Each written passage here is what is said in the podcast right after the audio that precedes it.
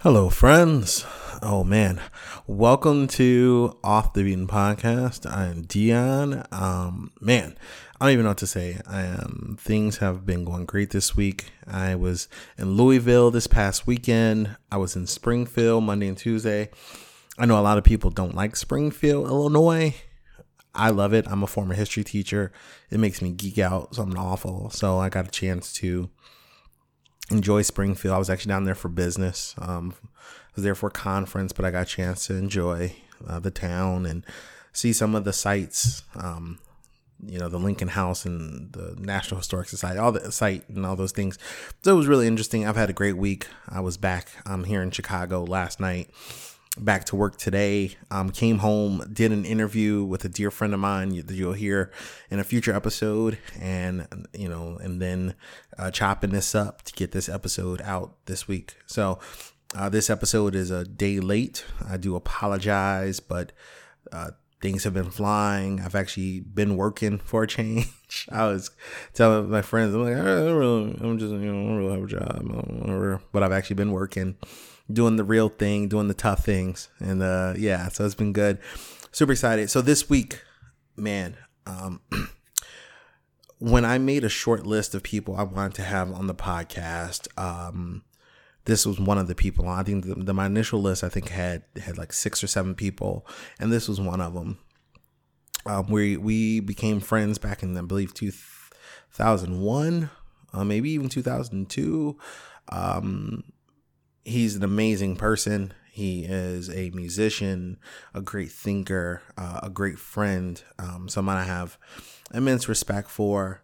And so we we got together, and as you can tell by the title, uh, this this dude is a musician um, with a career um, that is just starting to explode, and I'm so happy for him. I couldn't be happier. I may be able actually a little happier if I was in his band, but can't have it all. But I'm working on my guitar playing uh, daily. So you never know what might happen down the road. But yes, um, so we we chop it up. We talk about tons of things. So uh, uh, any references? So this uh, episode was actually recorded um, man, maybe even two months ago now. It's been quite a while. I've been sitting on it for a while.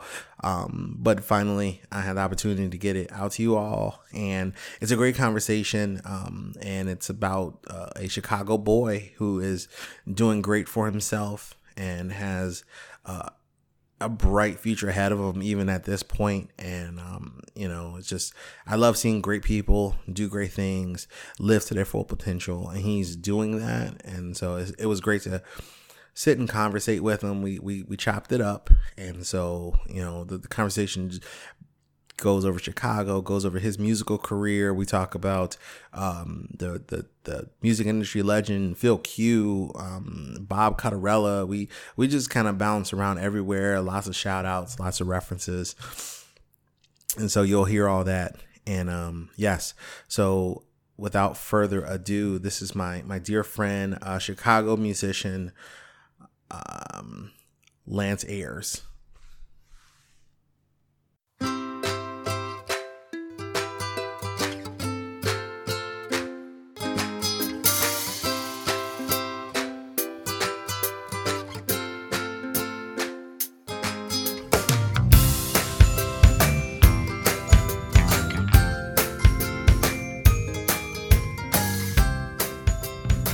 And we are recording.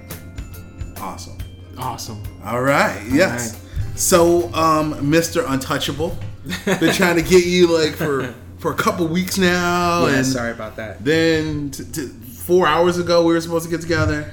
yeah, I know, man. It's it's uh, didn't pan out. It, yeah, it didn't pan out. But you know, like I said, you know, prior to getting here, it's you know, I had it's some family issues that I'm trying to you know deal with right now. I have a, a um, a sick stepdad who uh, he had a stroke um, earlier. Well, yeah, it was earlier this year, mm-hmm. and uh, it was a really bad scare. And his health is slowly declining. Yeah. Um, and he, he caught a case of pneumonia, and you know it's they had to we had to get him over to Mercy Hospital for a biopsy. The pneumonia's cleared up. I'm feeling a little bit better now, but it's kind of one of those things where you know this dude bought me my first skateboard, my first bicycle, my first car. I just feel obligated to be there for him. You know what I'm saying? I'm sorry to hear You know? about that. I mean, I mean, I, I, I love him too. Don't get me. He's my, he's my stepdad, but I mean, you know, it's it's kind of one of those things where you know I just want to be there for him as much as I can. Absolutely. So Yes. I apologize. Uh, no, nothing to apologize for, and my my my my uh, well wishes go out to him. Word. And the way I'm sure the listeners, uh, the dear friends who are listening now, will say the same. So wishing What's him, up, listeners? Uh, as, as, you know, as best a recovery as he can make. Um, so. Should I introduce you? Or you want to introduce yourself? um, So- so- yeah, you're the host, so, do the intro. So, Mr. Lance Ayers. That's correct. Uh, uh, what, what's the resume here? Um, jeez. Um, okay. Well, um, it, it depends on how far you want to, how back you want to go. musician, songwriter, lead singer. Check. Right, right. Guitar virtuoso. Ah, is that is nah. that right? I mean, yeah. You know. I'll take it. That's, I'll, I'll take, it. That's what they tell me. So- Piano wizard. Yeah, I have a you know I'm a, I'm a songwriter, producer, musician, um, studio engineer. Um, I have a degree in piano um, from our beloved Saint Xavier University. That's right. That's where we we yeah. both right. both of us have degrees from that joint. That's right. I love Saint Xavier. Shout out to Saint Xavier. Shout out SXU. All right. Uh, okay, so let's go back though. Let's go back before that. Way before that, So you are from Chicago, I am from Chicago originally, born and raised. born and raised. All right, what neighborhood?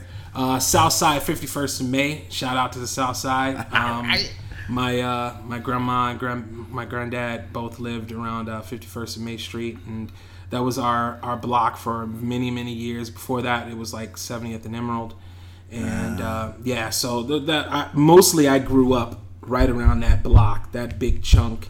And you know, my mom was a single mom working for me and my bro, bro so we spent a lot of time after school just hanging out with my grandparents until my mom got off work and then she'd pick us up and she'd take us home. And um, we lived um, at a couple of different spots but uh, when i was super young like four i'm gonna i'm gonna go on and say like three or four all the way up to like six we lived on um, 70th and marshfield. And then right around right after that like seven eight we moved way out south to the what they call the wild 100s Wild hundreds. yeah, I lived in uh, I lived in London town houses for a while. Um, when I, I went all through my seventh and eighth grade, all through high school, and all through college. That's where I lived. All right. Where'd you go to high school? Oh, where'd you go to high school? I went to Luther South. It no longer exists. Damn it! Really? Can I not curse? No, you can fuck them all. but they can't Yeah. take a joke. yeah, man. No, I, you know, Luther South. Um, it was an interesting uh, academic journey. Uh, I learned a lot about myself um, and my interests as a musician. And, um, you know, when you're young like that, you can't help but compete. Um, and uh, it's funny. Uh, this is just a little side note. Um, recently, I've I've sort of reacquainted myself with um, an old high school buddy of mine, LaShawn Watkins, who probably unbeknownst to him was uh, in my mind back then one of my biggest rivals. like I literally keep. I mean, the dude was the man. I give him all the props. He like he played piano like uh, you know, uh, no blasphemy intended, but like a total god.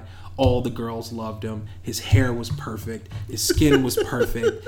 you know, it was kind of one of those things where I was like, "Fuck this dude It's so always one much, of those man." dudes. Pretty Ricky motherfucker. Yeah, exactly. Pretty Ricky motherfucker.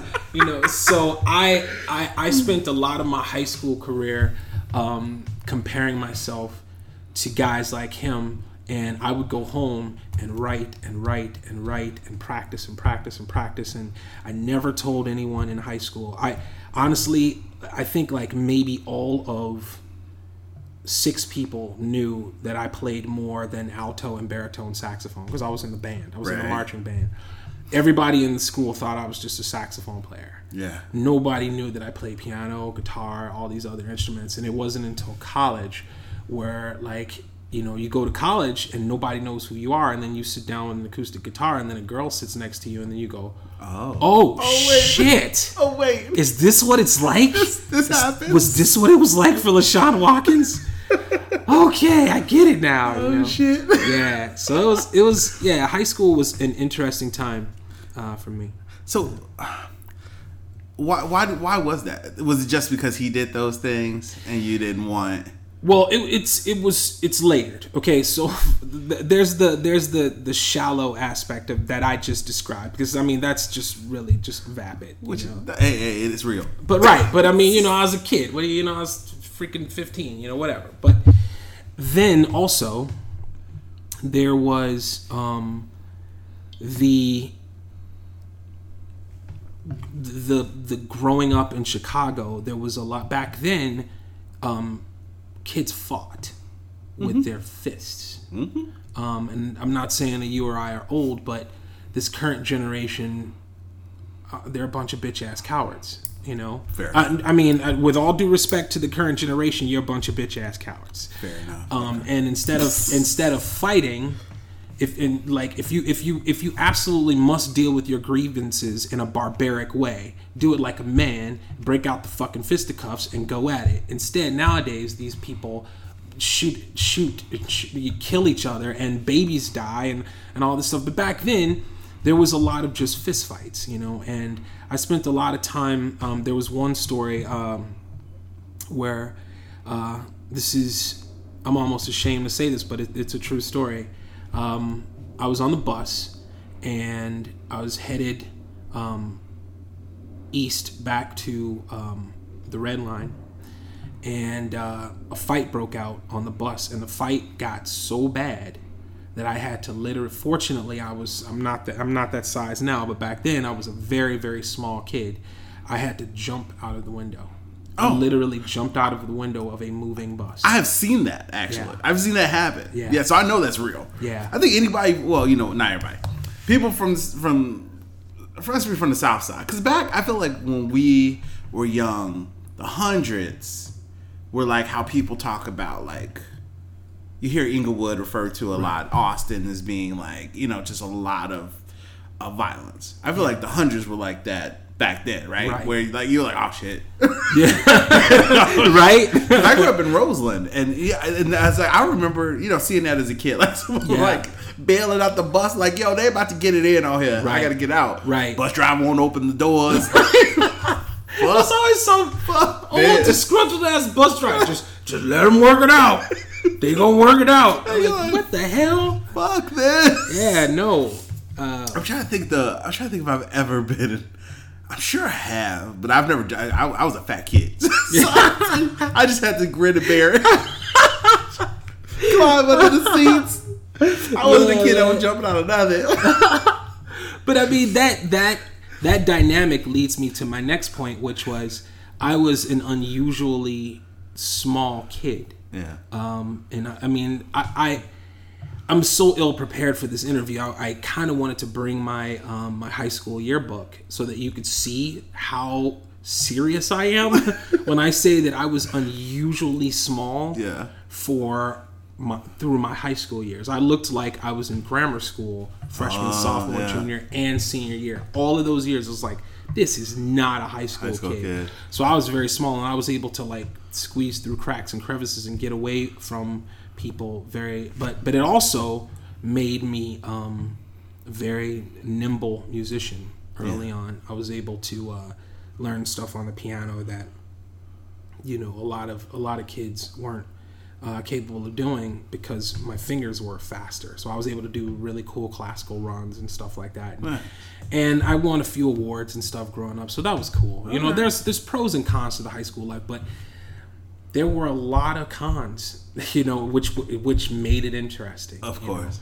Um, and then there was the um, the student teacher dynamic, which was also um, how do I put this? You had you, you had teachers there that genuinely cared, Oh, for right? That, that genuinely cared about you and wanted to see you succeed and stuff like that. And then there were teachers that were just cash and checks. Oh, for sure. No And- different today. Right. And I I I aspired for more than just being a musician when I was a kid. I also wanted to be a comic book artist, and I was really good. Yeah. Um, and I had um, uh, his name. I, th- I believe his name was. I think his last name was Art, Mr. Art, or maybe his first name was Art or something like that, which I thought was terribly gratuitous or whatever. But um, he told me that I don't have a future in art at all. He said I don't have the talent and I don't have a future in this and I should consider doing something else. And it was the first time that, you know, I had actually see received genuine um seething hatred from somebody about something, you know. And like he really genuinely didn't like me. And it kind of it it it, it was hurtful, yes. Uh, but it was also like confusing in the sense that I had absolutely I was a nice kid. I you know, I was I didn't argue, I didn't raise my voice at teachers and stuff like that. I didn't talk back. I was wa- I was wondering like why was this dude so mean to me? And then and then you know, as you get older and you start you continue reading graphic novels and comic books and you see the, and you're like I really wish I hadn't listened to that guy because this shit sucks. I can do this. I could do this. These do guys that are getting these graphic novels and they're getting these comic books, they are some of these guys are suck. Yeah. You know, like just I mean, even the cartoons nowadays, you know, the cartoons are drawn so poorly, you Yeah. know. And I'm like, man, I was actually pretty good. I could have been good at that, you know. yeah.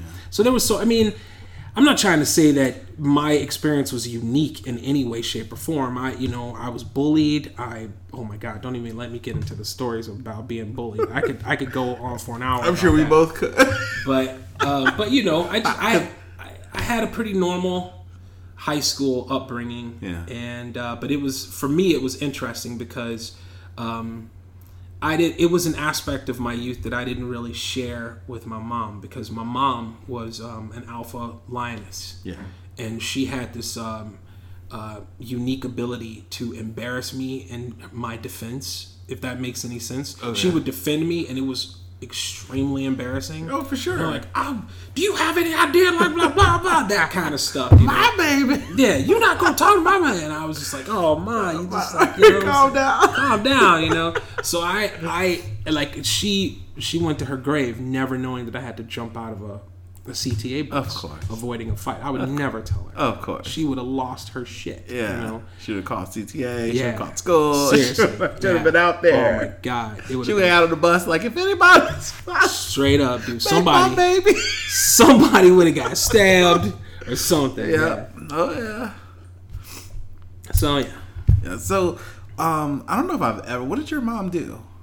My mom worked for um, the state of Illinois. She was, um, I don't know the official title, but the best way I could describe it was she was a caseworker for those young girls that had children and the father was not coming through Oh, on their end. Yeah. I don't know what the proper terminology. Um. I'm not. I guess a. I guess a, a, a caseworker, social worker. yeah somewhere. yeah. so she you know she kind of she would go around and talk to the moms and and get information about um, the, the, the each individual situation and report back and you know and i'm not saying that she was like you know a deadbeat dad hunter but my mom was a deadbeat dad hunter Let me know that. you know um, There he is. yeah Uh, and and you know, I mean, kind of hits home a little bit. Not that not to say that my brother and my my dad and were deadbeat, but um, they just weren't there. yeah. You know? Yeah. Yeah. Yeah. Yeah, I can understand that. yeah. I feel you. All right. Um, and you lost her fairly early in life. Yeah, yeah, 19 years ago now. Um, yeah, it's uh, it's weird. Um, the thing about losing a parent when you're younger Yeah. Is that you you go through these these um well i can't you know i'm not going to do that. I'm not going to generalize like that. I, i'm going to speak for myself. I went through these phases. Okay. and um the, obviously the first phase was um this, this just endless pain and grieving and sorrow and and feeling sorry for yourself and feeling sorry for your mom and feeling just just completely empty and then the second phase that you go through um, is uh, kill them all fuck them all fuck it and that that is a particular point in my life in which because prior to my mom's death I was um, in multiple bands. I was the leader of multiple bands, Red Meat Trio, and well, first initially I was a solo artist. Then Red Meat Trio with my cousin uh, Coco, rest in peace, Coco, Yeah. and uh, bass player. Um, uh, why can't I remember his name? Uh, it was a while back. We are at SXU, and then then the Bow Boys, and then my mom died, and then the Bow Boys just didn't feel right anymore. Yeah. I was making I was making happy music, and I wasn't happy. So I, it felt it didn't feel genuine anymore Yeah. To write songs like that because that's that wasn't the place that I was in. So I decided all the songs that I were I I began to write after my mom's death had this um fuck 'em all undertone to Yeah, it. Like this really sort of like um power fight the power kind of. And again, like I, I listened to Public Enemy, I listened to Rage, I listened to you know all of these bands that you know that were just that had a message, that had a real message, yeah, for sure. a substantive message, but it never really made sense until my mom passed away. Because then there was something about losing my mom that um, the bubble burst. Yeah. and all of a sudden I'm walking around and I'm I'm recognizing everything. I'm seeing everything. Everything makes sense. Yeah. Um, uh, m- makes sense in the sense that there's a lot of evil in the world that my mom protected me from that I wasn't aware of. Aware of. You know, and so um, I started ODM, and then um, you know it was it was weird because um, a lot of the the band members from uh, the Bow Boys were not happy about my decision, um, to say the least. A lot of them were uh, confused and upset, and uh, but it was my music and my journey, and I at the time I just felt like it was the right thing to do, and I I didn't feel like I needed to explain myself. Um, I'm not uh, I'm not at a place in my life where I feel comfortable like you know bad mouthing people or anything like that. Uh, I'm just gonna say that um, it wasn't amicable, Yeah. Yeah. and And it isn't always. Right. It isn't always. and then when I formed ODM, ODM, you know, there's some band members that came along um, because they had multiple skills. Yeah. You know, um, one one person in particular that um, name will go unmentioned, but you know who I'm talking about. Fair enough. She was uh, she was um, a multi instrumentalist, and uh, she was a good friend, and um, she was a shoe in for the next band. It totally made sense, and I built the whole the new band around what I was doing mentally at the time, which was, um, you know, I just became, you know, I was writing songs like. Um, um, well, at the time it was called Conspiracy Two, but now it's I, it was reworked as God Bless America, and uh, and you know it's funny because these bands there's a transition period with all of them. You know, um, I'm writing songs for what I didn't realize would be ODM back when the Bow Boys were alive.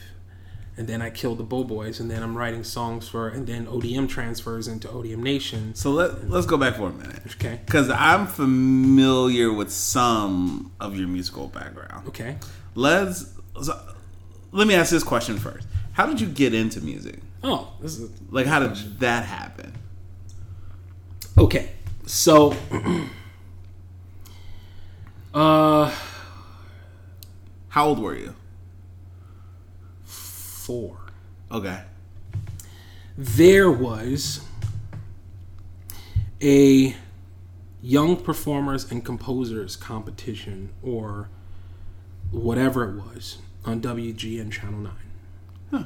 And they used to show these kids, these extraordinarily talented kids performing. Mm-hmm. And my mom, because of Mr. Rogers, rest in peace. R.I.P. Mr. Rogers. Tom Hanks gonna knock that shit out the park Oh yeah, he is. because of Mr. Rogers, because of Sesame Street, because of all that shit, that channel stayed on lock all the time in my house. And um, they used to show these. And one day, it came on, and I believe it was a Saturday. Um, I could I could still hear my mom washing the dishes in the kitchen, and there's this young I want to say Japanese young lady, and she is just fucking killing it, dude. Like up and down the keyboard, and she's a fucking kid. She couldn't have been no more than like 11, yeah. 10, 11 years old. Yeah. And I see this, and uh, I don't know the the, oh, the only the only details that I have about this occurrence is what my mom used to tell me repeatedly, over and over and over again. But the only part about it that I remember is running into the kitchen and pulling my mom in to see it. Yeah. Like I wanted her to see that, and um, she she was very um, when it came to Ryan and I, she was very intuitive. She just man, that woman really cared about her her boys, man, and she saw that interest and she saw how unique that was and she saw how special that was and um, she said okay okay. Um, she said she told me that you said i want to do that and you kept pointing to the tv i want to do that. Yeah. you know? And um, i was fortunate enough this is some this is some hardcore sort of serendipitous the universe loves loves you kind of stuff right? There was a piano store literally across so if my building's here the main street is here Right. the piano store is like right there Okay, right across the street. Yeah. So my mom went across the street to the piano store, um, and introduced herself to the owner. It's really like. I thought she was mean, but then again, when you're a kid, you see some lady frowning, you think she's mean. Everybody's mean. I'm sure she was a really nice lady, but uh, she introduced herself to this lady, and she asked, her, you know, she she started shopping for pianos for me, and um, she worked out a deal with the owner, monthly payments for a, uh, an organ, a piano, and piano lessons, monthly payments. So I had, I still have the organ. Oh wow. I end up I ended up getting a new piano later, but um, it's crazy. So I at like almost five, I had an organ in my house, banging away at it. You know, just banging away, banging away. That had to have been god awful. Yeah, it was the That worst had to have been god awful. shit. That had Oh to- my God. I'm sorry, but that Okay, like a I kid, have- kids learning anything. Yes. Like I hate this. I hate life. I hate you. Yeah. Oh my god. I can't. You know, because I have I have a student now. My um, um, one of my friends who owns Phonology Rehearsal Space. What's up, Joel? um, I give his kid. I see Joel everywhere too. yeah. I give- never say hello because Yeah. he won't remember me. But I said to because he's such a recognizable person. Yeah, I see no, him at gas stations all the time. I'm like, oh, there's Joel. be the creeper. Hey, Joel. probably, he would t- he'll probably pull out a pipe. Beep, beep. No, our, our ongoing joke is, our, ongoing, our ongoing joke is that he has a musket. He literally owns a musket. Not joking. He will shoot you with I was his gonna musket. say, thinking I'm trying to rob him. Oh my god. How you know my name? Beat the shit out of me. I I was know. like, yo, I was trying to say hi. So sorry. But yeah, no, I give his kid piano lessons, and beautiful. It's it's kind of um, it's weird because every time I see his kid doing something on the piano, it reminds me of that point in my life. Um, I was I was a lot more focused though. I was really, really, really fucking into music, uh, which was um, I'd like to say unique at four years old, almost five, and then I just I just sort of never looked back. So it went from it was a few years of that, and uh, during the summer months, um, my mom there was uh, Sherman Park, not too far from my grandparents' house I remember Sherman is. Yeah. they had piano lessons in the main building. So my mom, so I was getting two piano teachers during the summer. Oh, nice. And then um, I got a job right before it was like my, I want to say my senior year of high school. No, it was right prior to my senior year of high school. I got a job downtown, and I came across Mrs. Chandler. Shout out to Mrs. Chandler. She got me into college. Um, and so I had three piano teachers at that point. Mrs. Jesus. Chandler, yeah, Mrs. Chandler was um, she was very serious with the gospel background, and I told her I want to get into college. And she said, "Okay, well then you're gonna need to learn classical music. Have you ever played classical music before?" And I was like, uh, "No." Uh, and uh, prior to that point, I had only played gospel, popular music, blues, whatever I can get my hands on. Um, mostly Prince, but uh, whatever I could get my hands on. Right. Um, and uh, she, she was like, "No, you're gonna have to learn classical music." And so she taught me a number of different pieces to get into school. Uh, but the one piece that got me uh, my scholarship was uh, Chopin's Military Polonaise. I'll never forget it.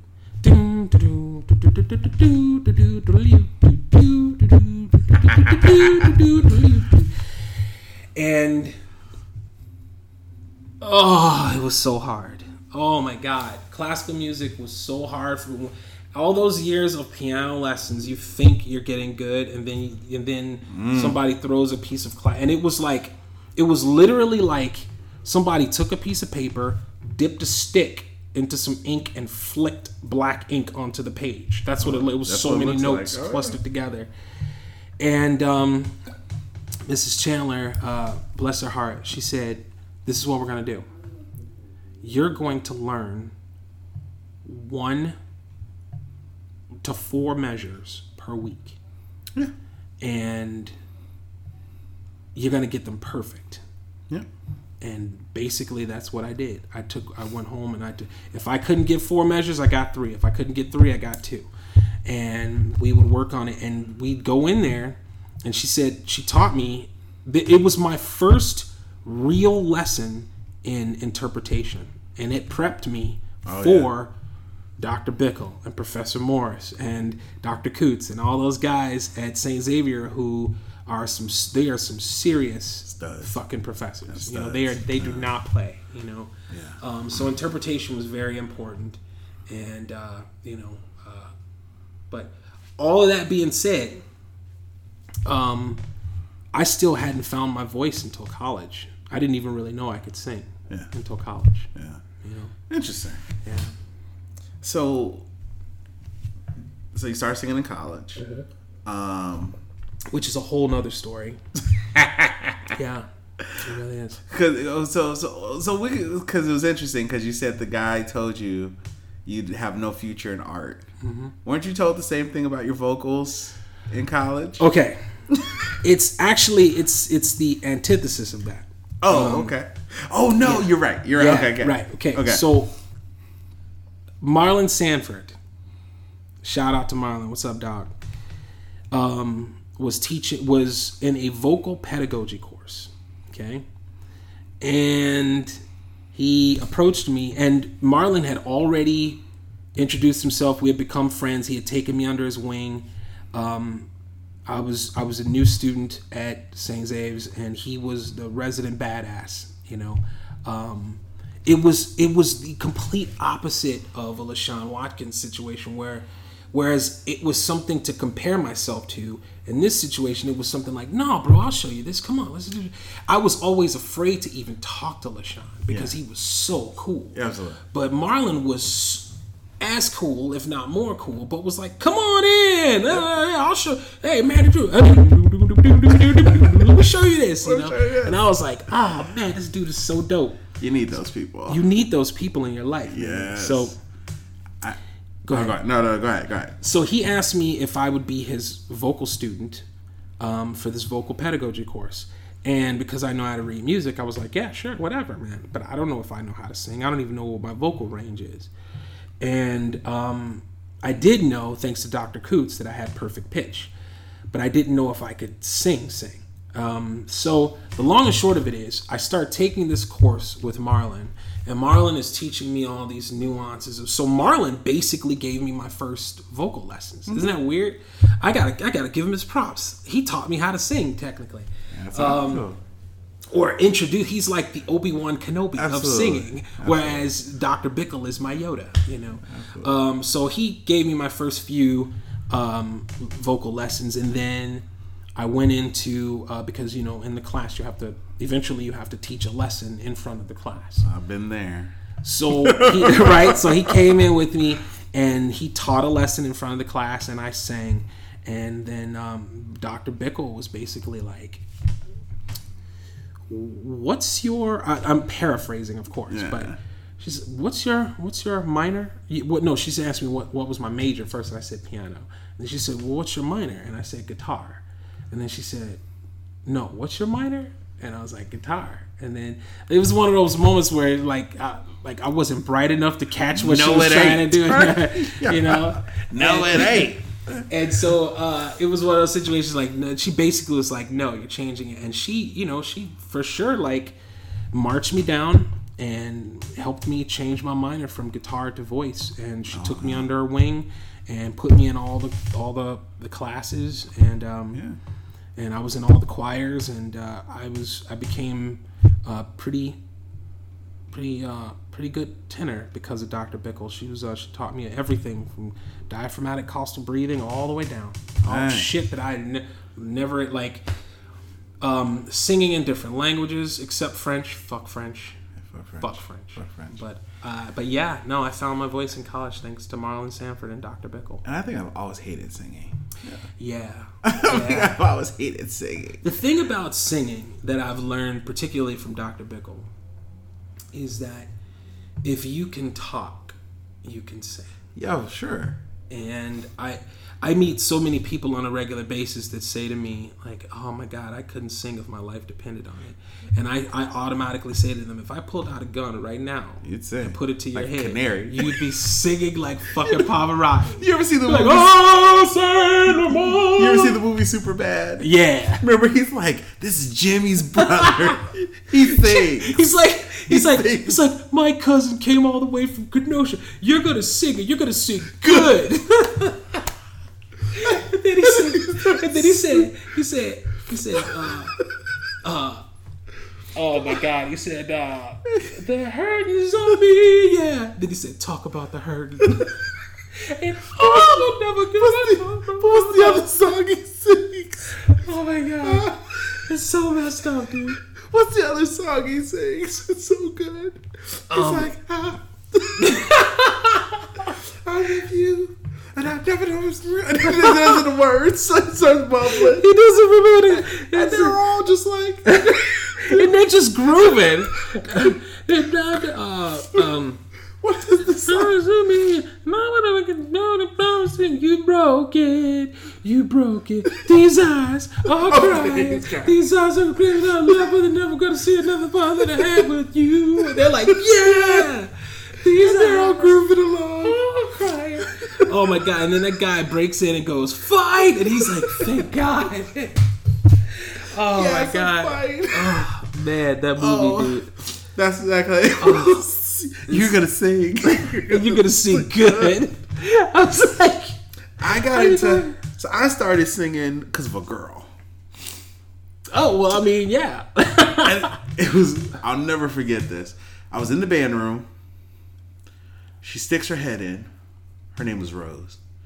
And I had the hugest crush on her. And if Rose ever hears this, she'll be like, What? Because never knew, right? Four years of high school, had the hugest crush on Rose, never said a word, right? Yeah. She came in, she stuck her head in the band room, was like, What are you doing? I was like, and she was the stage manager for the musicals. I was like, Nothing. She was like, You know what? You should audition for the musical. And I was like, and I was playing in the pit. So I'm like, no, right? But and I was like, why? She's like, you should do it for me. Oh, Done deal. Oh shit! Done deal. It's just like super bad. Done- I was like, I'll, t- I'll, t- I'll get my ass beat for pussy. No questions asked. Done deal. And it was like she was she was like, you should do it for me. Done. I was like, okay. I was like, when is the audition? She was like, 15 minutes. Bye. Holy shit! I was like, what?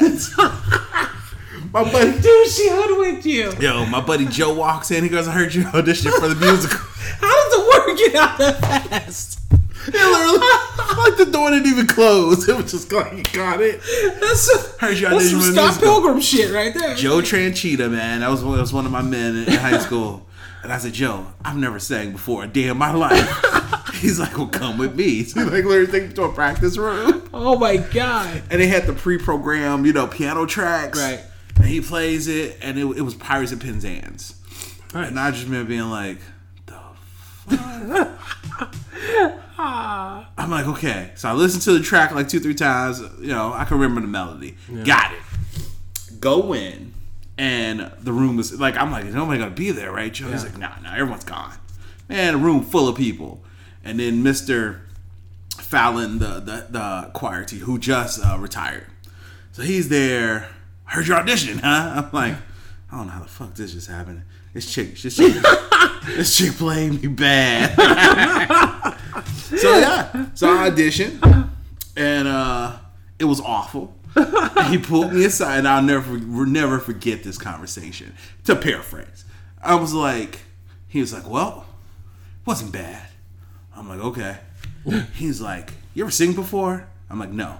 He's like, how long did you work on the music? I'm like, like 10 minutes. He's like, uh. He goes, you should be in the choir. So I've been in band four years. Because this is, well, three years. This is my junior year going into senior. Holy shit! I'm like, Mr. Fallon, no offense. but I've seen your mixed choir. Like, and I, And I like my reputation. Exactly. It's full of freshmen and sophomores. Half of them don't know how to act. The other half can't sing. oh my god! I'm good. And he was like, no, no, no. The mixed concert choir. I'm like, that's a small ensemble, right? He's like, yeah. I'm like, with all the hot chicks. He's like, well, okay. If you say so, I was like, I might go to jail if I concur with some shit like that. But okay. And I was like, I'm in. and that's how I got into singing. I sang in mixed concert choir the next year. Awful, awful, but man, it was a good time. That's see, that's what I'm talking about, man. You know, I think it's good for people to. Um, I think it's good for kids to experience um, the you know the perils of you know attempting to be a musician of of some sort. I think it's good for you on so many levels, not just academically but socially as well. You know, people are there's like For this sure. there's like this social dynamic in the United States where you if you are a you know they call it being a band geek and stuff like that. Yeah. And I've I've never been opposed to that because I you know band people tend to be geeky, but at the same time. I was I was always kind of like a, a little turned off by that because it it it implies that we aren't cool when we are actually in reality super the cool. coolest kids in the Super school cool. because we have an extra skill that none of the yeah. other kids have. Yeah. you know. For sure. Um. So yeah. and then that, I don't know about. Well, see, St. Xavier's a little different because I went to Western initially. Yeah. Where which had a huge music program. Yeah. Gr- Uh, they had just come off a Grammy nomination for the jazz band. Yeah. And then like, the marching band was like, party animal. like party animal motherfucker. You know, like it was just like a party atmosphere. Uh, you have to go to band camp a week early. First party I ever went to on a college campus was at the band house. Yeah. Right. And, and of course I was the geeky kid because they were like hoodwink you. Once again, right? This is this is a ongoing saga of my life. You're like Being hoodwinked. so bring your bring your drill charts and your uh what is it? Bring your drill charts and your music, you know, your flip folder and show up at the band, blah blah blah. And that was what they told me. And I was like, oh shit, okay. So I show up, right, with a backpack full of shit. and this one, I'll never get this one dude was like, the fuck? Did you actually bring your charts? I didn't know no better. Motherfucker, you know we were kids, Right, right? leave me alone. and that was the beginning of my college career. That's awesome. no, it was good. That's it awesome. good. Yeah. Okay, so you so you start bands. Yeah. What was the first one? So let's walk through that. Okay, so if you if you exclude the solo stuff, Okay. which was the the original original, because I was um, I guess I guess I can't I can't possibly complete this interview without in some way, shape, or form giving homage to Prince. To Prince. Because Prince was a reoccurring motif in my life, starting at about eight years old Okay. all the way to the present day. Um, and one of the first things, like literally, um, so one of the first things um, that I learned about Prince was that he played all the instruments himself on his All engines themselves. So that's what I did on my first album. I played all the instruments myself, and um, it was uh, not great. What style? Um, it was um, ah, man. If you had to put, I know it's always hard, right? If If I, to- yeah, if I had to put it in a category, it would be like um, like a pop rock in the vein of like a John Mayer, like a soft. kind of- Okay. yeah, kind of. Yeah, it was it was real, you know, because I didn't have any experience other than like you know I like I really like this girl that doesn't know I exist. That was my experience, you know. Um, Deal. and- right? You know, I didn't. I didn't come from like a, a terribly, you know, my mom didn't beat me, my dad didn't beat my mom, and shit like. So I didn't have all these like crazy traumatic experiences that I could feed off of. I wasn't like living out of cars and shit like Kurt Cobain. I, I was just this fucking kid that wanted to be a musician and wanted to be a songwriter, but I didn't know what the fuck to write about. So I wrote about what I knew, and what I knew is this these this reoccurring motif in my life is there is this girl. She's really amazing, and I'm too fucking cowardly to even talk to her. So I've been you know, there, brother. Yeah. So that's what I talked about. I'm there today.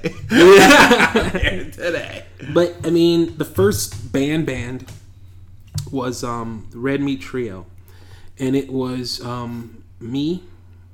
Uh, I don't know why I can't remember this guy's name. Um, I want to say Vandercook. No, no, that was um, a cello player. Vander Kirchhoff was the um, cello player. Anyway, it was a it was a a, a friend of mine that uh, or an acquaintance of mine that was going to the school. Dan, his first name was Dan, last name something. I can't. That's remember, all right. With a V. It'll anyway, come he to was you. on bass Nice. and my cousin Coco, uh, Mark Phillips, was on drums. And prior to that, I was working with uh, some other friends of mine on music. Like Jason Hodak was a college buddy of mine. What's up, Jason? If you're out there listening. Um, and we, Jason and I, were originally supposed to start a band together. Um, and he was a very talented drummer, and he recognized my, uh, you know, skill set. Yeah. So we were going to way before Local H was ever a thing. We were going to do the Local H thing, where it was him on drums and me on guitar, and we just did stuff. That's it. Yeah. It never really took off. I did a solo album, and then I did Red Meat Trio. And Red Meat Trio was very much like.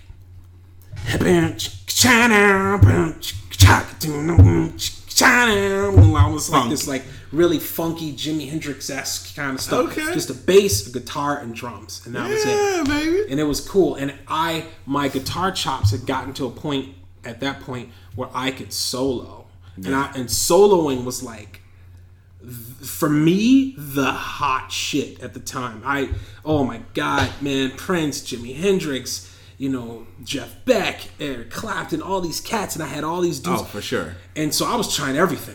Yeah. I was fucking fearless. I was playing guitar behind the head. I was playing guitar with my teeth. I was doing all types of fucking stupid shit.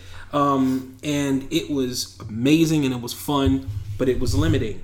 It was limited, you know. And then I, um, I'll never forget this. I was in the car with Hodak, and we were driving in his car. I forget the name of his or the kind of car, but it was this really beautiful long blue car.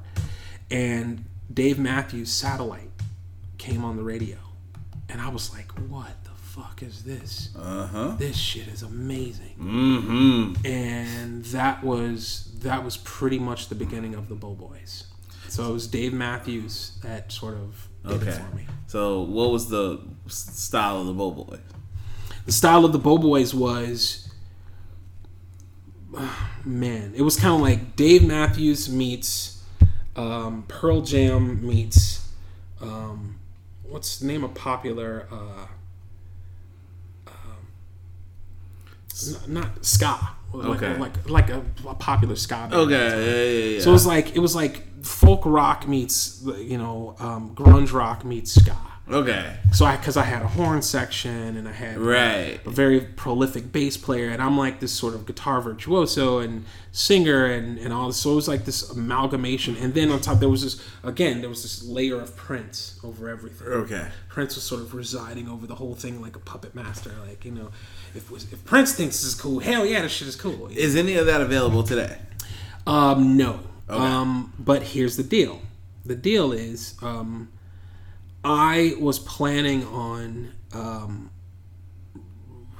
re-releasing some of this stuff uh, down the road, uh, primarily because the um, 20th anniversary of um, the Greater Good is coming up soon. Oh, nice. Yeah. So, because the Greater Good was released in. So what's the so you got to explain to the Okay. to to the friends here what the greater good is. The greater good is okay. It's kind of hard to explain. It's a long story, but the greater good is a Odium Nation album that became the Circle View album. Okay, so It's kind of complicated. let's pause. So so, so you, you got the Bo Boys. Got the Bo Boys. Your mom passes away. Mom passes away. Bo Boys you, Kaput. breaks apart, right? Yeah, because again, fun music. Fun music, right? And I've never heard, heard any of that. Yeah. So yeah. So then, following the Bo Boys comes Odium slash Odium Nation. okay. Now, Now what year is this? This is roughly around 2000 because my mom passed in 2000. So it was a it was a Okay. transition period. It was about a two year transition period between the Bo Boys and Odium Odium Nation. Okay, so I'd say Odium was officially born around 2002. Okay. And the and for, for the list, because like it's all- it's like a history going through a history of Yeah, Chicago we're- music we're- too. right, so kind of where where that is because I can't remember like what bands were popular. And like I me I was actually on a on a I guess it was a date. I don't know. Fuck. date last night, and um, we were talking about Woodstock. Holy shit! Um, so a radio station is going to play Woodstock starting tomorrow at the exact same time that Woodstock occurs. So it's literally going to be. So I think it starts at four or five. Is when they're when they're actually going to start airing, and they're going to air for like the next four days. But at the time, so when you know Yeah. that ten o'clock set start, that's you're right, Right. and going. So we were talking about that, and I was like, yeah, I was, and we were talking, you know, because the 50th anniversary is this year. They were trying to do the 50th anniversary festival, fell apart, and then she was like, "Yeah, didn't they do something?" I'm like, "Well, they did something after '99," and she was like, eh, "But I couldn't remember when." I'm like, you know, but after '99, I think people were kind of like, "Eh," and then she was like, "What's '99? What was '99?" And so we were talking about that, and I was like. Fuck, that was 90, like that was so long, 20 years ago. Yes. Limp Bizkit fucked it up for everybody. Yeah. You know Didn't they? Oh my Fucked it up for god! everybody. But we and we got to talk, and I was like, because I was thinking, I'm like, Korn, Limp Bizkit, Sevendust, like some of the bands I could think of off the top of my head. Uh, Red Hot Chili Peppers, the best, in my opinion, best recorded Rage Against the Machine set ever. Yeah. it's from that you know from that festival. But those bands were popular in '99. Yeah. and I'm like, gee, because I always think of them being later. Yeah, you know, you always right like- because because later. remember 2004 Ozzfest. One of my greatest memories in my entire life is when you, me, and a bunch Oh of my god, friends amazing! went to Ozzfest Yes. in 2004. right? Yeah, and So and I that was with you. Slipknot was Yeah. already popular because Yep. they were the headline the second stage. Yep. Uh, Oh man, uh, Lamb of God. Yeah. Uh, uh, OTEP. Like Yeah. yeah, yeah. Which Like, you got you got to introduce OTEP, right? No, I got to introduce Hatebreed. You got to introduce Hatebreed. Good lord, Dude, you got the fucking dude. Okay, so That's I'm telling you, that's one of the greatest memories of my life. Watching you walk out on the stage and be like, "Hey, man," dude, I was like, "That's my nigga." Such a, cool. right. That was so long ago. You know. Yeah. And I, I don't. I think in my brain, I always put those bands later. Yeah. You know. So to me, like when you say like '99, I'm like, wasn't grunge still big in '99? Yeah. like, I guess it wasn't right. That they had it kind of ran out. Yeah. And so, uh, so okay, so 2002, Odium, Mm-hmm. Yeah. originally ODM. originally ODM, and then I, I I changed it to ODM Nation because um, there were way too many ODMs out there. I remember, yeah. Um, so I changed it to Odium Nation, and uh, you know, Odium Nation had a nice long run. Um, I ran Odium Nation like the best way I could describe it is I ran that band how I would imagine Prince Ran ran, his his band or James Brown ran his band. We practiced Constantly. constantly. You guys were super tight too. Though. Yeah, and it was it was one of those things. But the biggest reason why I practiced them so much is because I started. I had a friend who had a ton of Prince bootlegs, and he gave me. It's it's it's all over YouTube now. But because I'm a real Prince fan, I was like, "Oh, you motherfuckers are late." Ah. Um, uh, Prince rehearsal with the with um, the Revolution, and I analyzed that fucking rehearsal. Oh, that had to have been awful. Yeah, it was terrible. Has to be god awful. Yeah, and you you, you start to Has realize to be god awful. you start to realize, man, he really was the man. Like these guys are cool, they're okay, but it, this this shit is really Prince. Well, he was, yeah, he was very unique. Yeah. Exceptional. Yeah. Exceptionally unique. he was exceptional. a freak, freak, freak. Yeah. So I, you know, I just now now this is no slight against Odium Nation. These guys were all very talented people, but um, they were they were um, huh. They flourished because we practiced so much. Their their talents flourished because we spent a lot of time working on sets. We spent a lot of time working on the vocal harmonies. We spent a lot of time working on a lot of stuff. And the other good thing was that they were very, very attentive and they were very focused and they they listened to me because I, unlike the way I am now, I was very, very focused and I knew exactly what I wanted. Right. Whereas now I'm a little bit more open to other people's thoughts and opinions and stuff Yeah. like that. I've grown as, a, as a songwriter and as a musician. Back then, it was like, whoosh, we're doing it this way, bitch, you know. Yeah. And that's kind of like you know how all that went down. But uh, yeah, so the the Odium Nation thing was great. It was a nice long run. We did a lot of great shows. Um, and then something happened and uh, we started to get attention from labels and we started to get attention from people who could um, advance our career and um, the thing that the reoccurring motif was that all of these people the minute that they found out that i wrote all the material they were not very interested in the band they, were weren't. interested in me and i started to learn very early on that the music business is really fucking fucked up. Oh, for sure. You What's know. the longest, lo- longest signed act on Roadrunner's label? Hmm. Roadrunner. Uh, Roadrunner. man, I don't know. Max Really? Cavalera, not Soulfly, Wow. not Sepultura. Max is the longest signed artist. If he's still signed to Roadrunner today, which I believe he is, he's the longest signed. I know I was reading this in an article once. It was Holy about the music shit. business, and Jamey Jasta talks about this all the time. The longest signed artist on Roadrunner is Max Cavalera. Not any of his bands, because he writes all the music. Right. So early on, they were like, sign him Yeah. and they did. And so that's right. So Right. Sepultura, Yeah. Soulfly, now Cavalera Conspiracy Yeah. are all Under his umbrella. under his umbrella. And I think ultimately, I think that's what a lot of the record labels that I've, I've been affiliated with in the past wanted to do with me.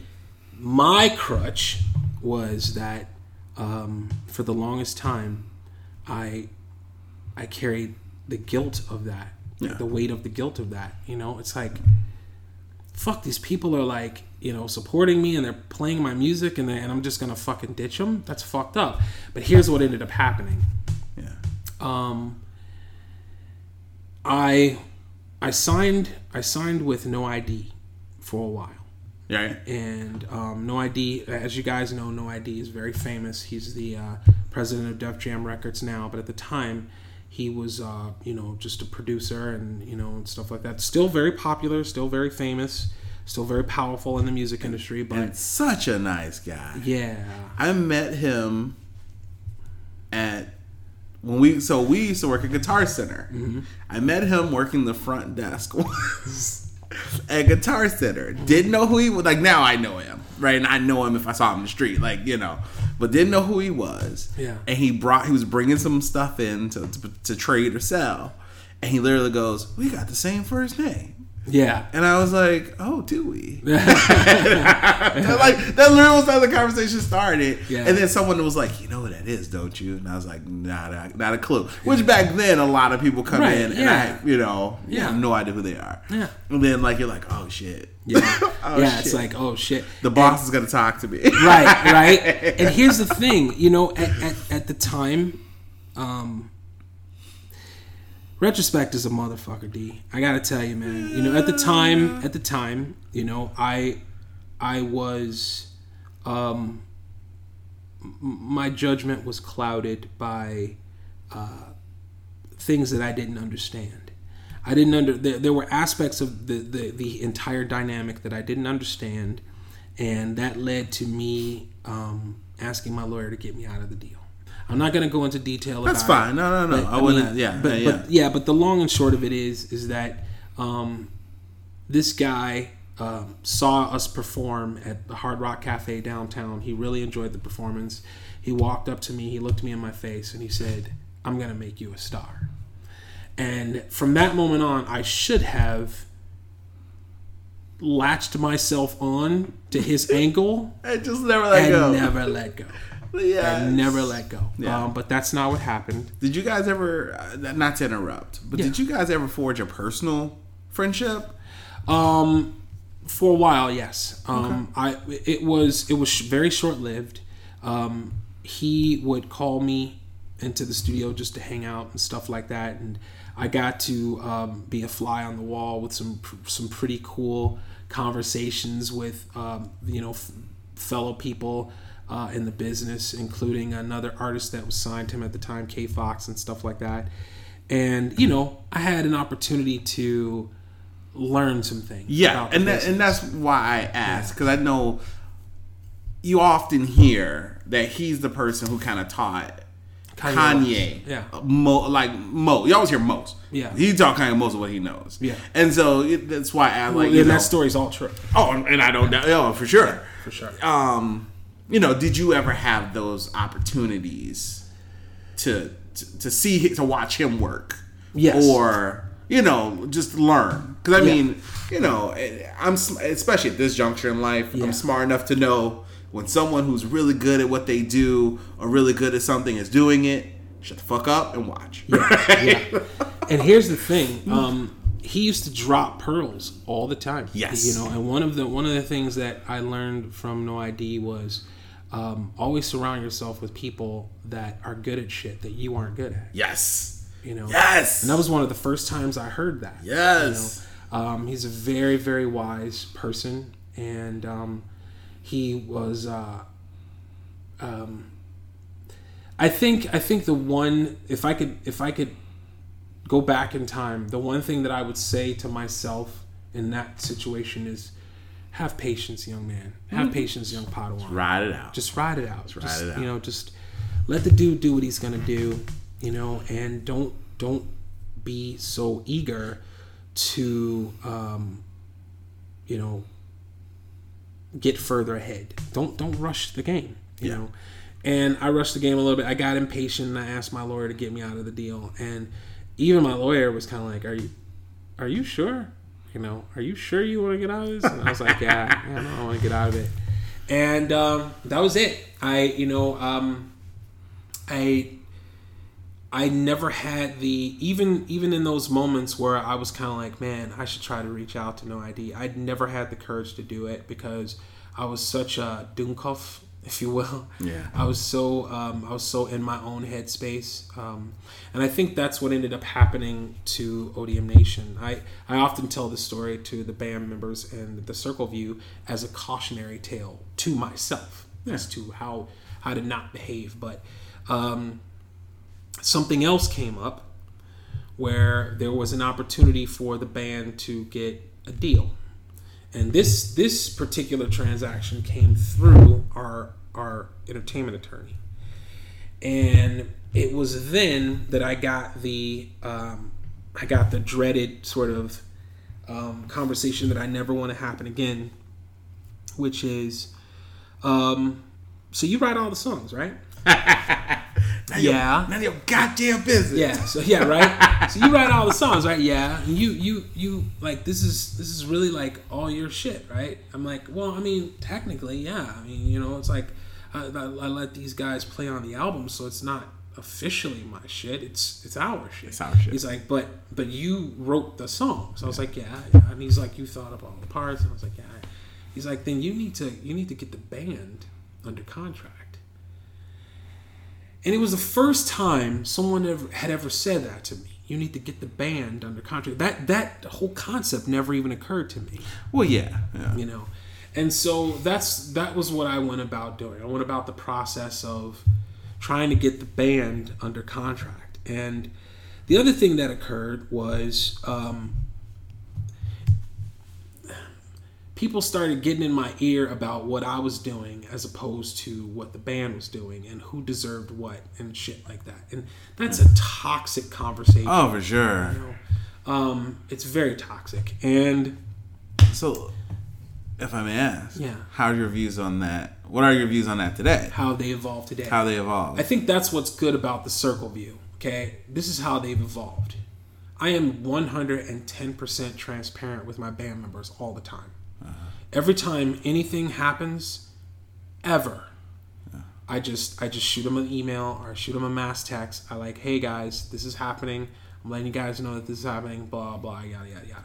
The other thing um, is that uh, not that I didn't do that before, but the I think the difference is is, is the intent. yeah. Like the intent now is to keep the band informed because I want them to be more proactive in the journey so that I don't feel like I'm giving them something that they didn't earn. Yeah. See what I'm saying? Yeah, yeah, yeah. Whereas, and then the other thing is, is that I'm I'm allowing them to participate musically in this. But like the last Circle View album, The Love Rebellion, for the first time ever, had songs that were co-written by another band member, Tom Howell, the guitar player. Yep. So Tom, What song was that? Um, was uh, If I may ask. yeah, no, um, Because I'm very familiar with the album. yeah, um, Jesus, let me right here. I gotta pull up the album. Okay, I like that song. right here and um let me see here So, so for those of you listening, um, Circle View music is available on apple music Apple, Spotify, iTunes, CD Baby. cd baby So Tidal. I will link so you can find the songs that are being referenced. So you can kind of listen to them, buy them. It's great music, great Chicago music. Um, the reason I asked because I love that last. I mean, I love all your albums. Yeah. I love all your music. I, there's one song I hate. one song, Stereo. okay I hate Stereo. stereo has a unique I history hate stereo. why is that I just from the first, like I just hate it, and it's so funny because of all you gotta tell me why of all your songs, I li- like I can listen to all your albums top to bottom, front to back. Stereo comes on, and I'm like, I, I don't get it. I, just, like, I just, I just don't get it. Okay. And I literally like I mean I I don't listen. I'm like I'm you're one of my top so Circle View is in my what my number four band I listened to last year like because I get my like statistics Yeah. and then I use Last FM. I don't know if you ever heard of that. Mm-hmm. It's a music scrobbler. Mm-hmm. I've kept track of my music listening since 2006. So I can go back and literally look at all the songs I listened to of January of 2007. and, and forward. And of like all the songs, you will never see stereo. and I'm one of your top listeners on Spotify. Like Spotify was like, you're a top listener of these bands, Circle View, uh, Red River, which Right, is another right. Chicago, blah blah blah. And I'm like, but I'm not listening to that. I hate that song.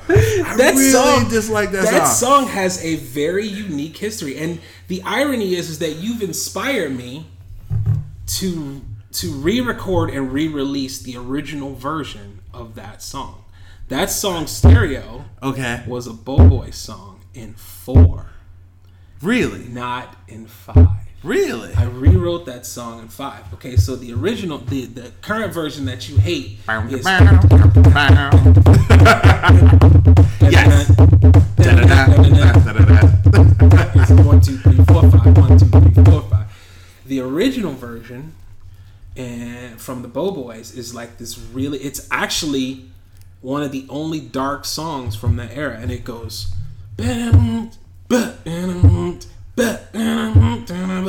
It's real funky, soulful, just straight up rock. I and I like solo. I solo for like five minutes, Five minutes. at the end of it, and it's Okay. just it's it was actually one of the songs that we the Bo Boys used to close with, and I would do like these crazy guitar solos while I would play behind my back, Yeah. Play with my teeth, and I'd fall on the ground and play. And it was like this really, it was a completely different song. And the reason why I rearranged the song, um, is because is and I'm, I'm, I'm smiling. I'm trying not to laugh because you hate the song so much. But the song has a personal evolution for me. It started out um, as a, as a um, a sort of rebellious song because the lyrics changed. It started out as a rebellious song because being a black kid in Chicago liking rock music, I used to get ridiculed a lot. Woo! Who you telling? Right. So I think that I think that if you heard the original version of that song, you might appreciate it a little bit more because there's a sensibility there that you could relate to. The new version I changed the lyrics to make it match more with the concept of the album, which is the Love Rebellion, and the the hook of the song is, um, "There's no use in crying in stereo. Um, I ain't used to crying all alone." Um, so, I guess what I was trying to say, and and the new version of the song is, "Stay with me." Let's if if if you're gonna be mis- if I'm miserable and you're miserable, let's be miserable together. Let's be miserable in stereo. Why are you gonna go? That's sweet. Right, it's it's like a metaphor. Why are you gonna right. go and be miserable in mono? Right. When we can come and be miserable, Be miserable together, in stereo. Well, I wasn't trying to pimp that off on time. I'm glad that's the because I was like maybe Tom wrote that one. Maybe that's, maybe that's the one he wrote. The irony of that, the irony of that is, is that is a musician's favorite. Musicians, especially drummers, drummers love that fucking Of song. course they, they do. always go to that. song. Oh my god, do. that song is so Because it's man. a little different. Yeah, yeah. It's, no. it's it's challenging. I hear that. I hear that riff, and I'm like, Fuck this dude. I, I I've never. I, I've listened to it twice. Here's the thing I probably can count on one hand how many times I've actually listened to the whole song. That's, I'm telling you, that's another thing. I think one again, again one of the other reasons why you hate it so much is because I, I wrote it early in my evolution Yeah. as a songwriter, and I wasn't very good. So the guitars were simple. Da da da. Da da da da da. You know. Yeah. Um. So. But as- I think all your, I think one of the magic, the magic of your music is it's relatively, all of it's relative, not like not overly simple, right? But it doesn't, it doesn't have to be complex. Like that's actually something I probably gained from like Max, uh, like Max. Uh, I always say Calav. Is it Cavalera? Cavalera. Cavalera, yeah. Yes, because he doesn't use the top two strings on his guitar. yeah. Right, right. Fascinating as shit, right? He said one day I just took them and pulled them off. I was like, fuck that. And that dude, and that dude like puts out like an album a year. Yeah. Diverse. Now he's With four strings. You with four strings, right. Like who needs those top right? Fuck that. who needs that solo shit? He's like, I just picture him like looking at him like, mm, that's some Randy Rhoads shit. I'm good. Fuck that. Fuck that. You know, but it doesn't have to be complex. And and often the most accessible things are those things that aren't overly complex, so Right. people can engage with it. And right, and the emotion of the music Right. is what draws people in. And you're absolutely right. And I think a lot of the times that's what escapes a lot of musician oriented songwriters. Song songwriters who were initially prolific music or you know virtuosic musicians. They don't they forget you are not you are you are writing music. You got to know who you're writing your music to. Yes. Are you writing your music to other virtuosic musicians? Then your genre should cater to that. Are you writing to the masses? Are you going after the same people that, you know, the Stones and the Beatles and Prince and Michael Jackson and Tom Petty and Bowie? Are you going after the same people that listen to that music? Right. Are you, or are you go or you know, in my generation, the Foo Fighters, or are you going after Right. A, ma- a large group of people, then you're gonna have to make the music a little bit more digestible. You're gonna have to make it a little bit more approachable, even if you're talking about subjects that are harder pills to swallow. sure. If you wrap it in a, a digestible music, approachable music, people are more, you know, they're, they're they'll, they'll tend to give it a shot. Yeah. you know.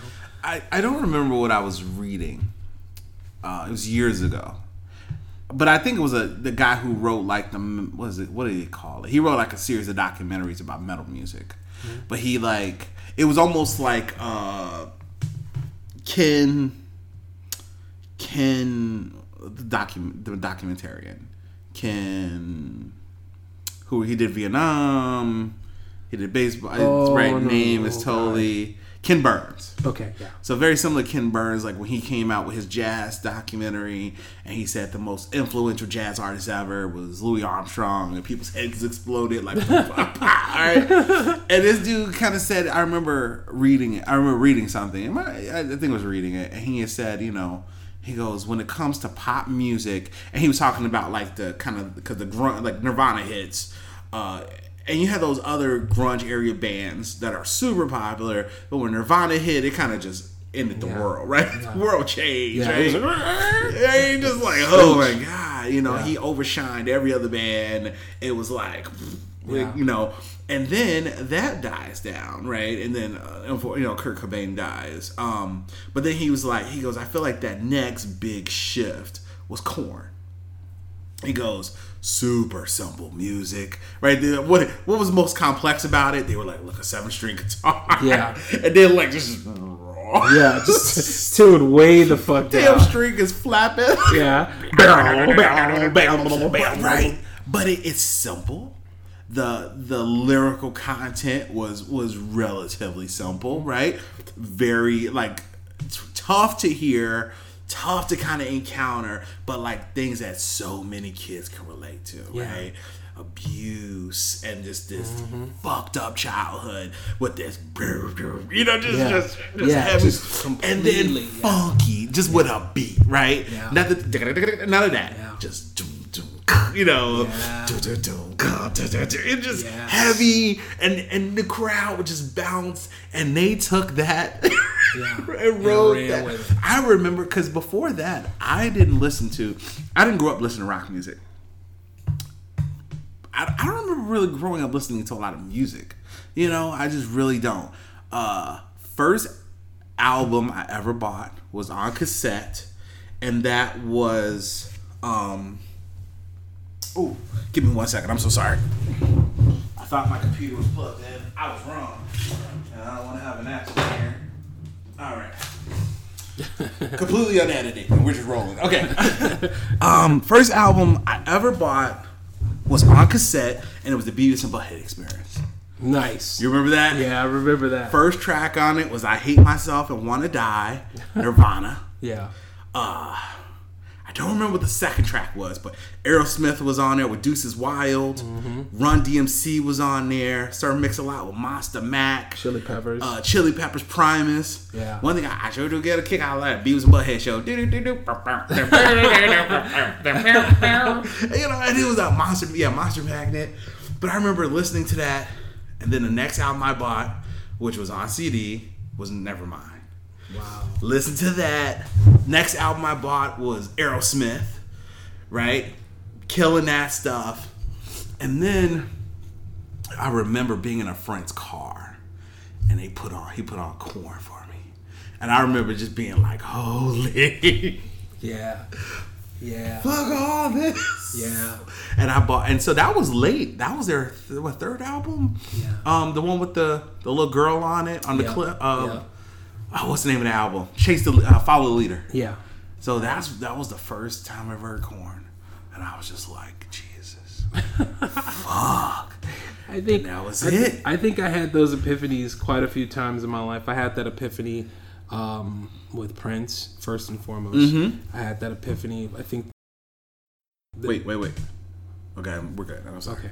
Go ahead. I think the I think the following um, epiphany right after that might have been, um, I want to say Hendrix, and then right after Oh, that, it was uh, Nirvana, and then right after that, it was um, fuck, Rage, Rage. and then right after yeah, and then right after Rage, it was Radiohead, and then right after Radiohead, it was Audioslave. Never been in Radiohead. Man, okay, so Never been in the Radiohead. the thing the thing about Radiohead, okay, that won me over was um I think it appealed to my classical sense my my my classical sensibilities as a musician my need to elevate the genre that I'm in and actually treat it like a piece of art Yeah. instead of um,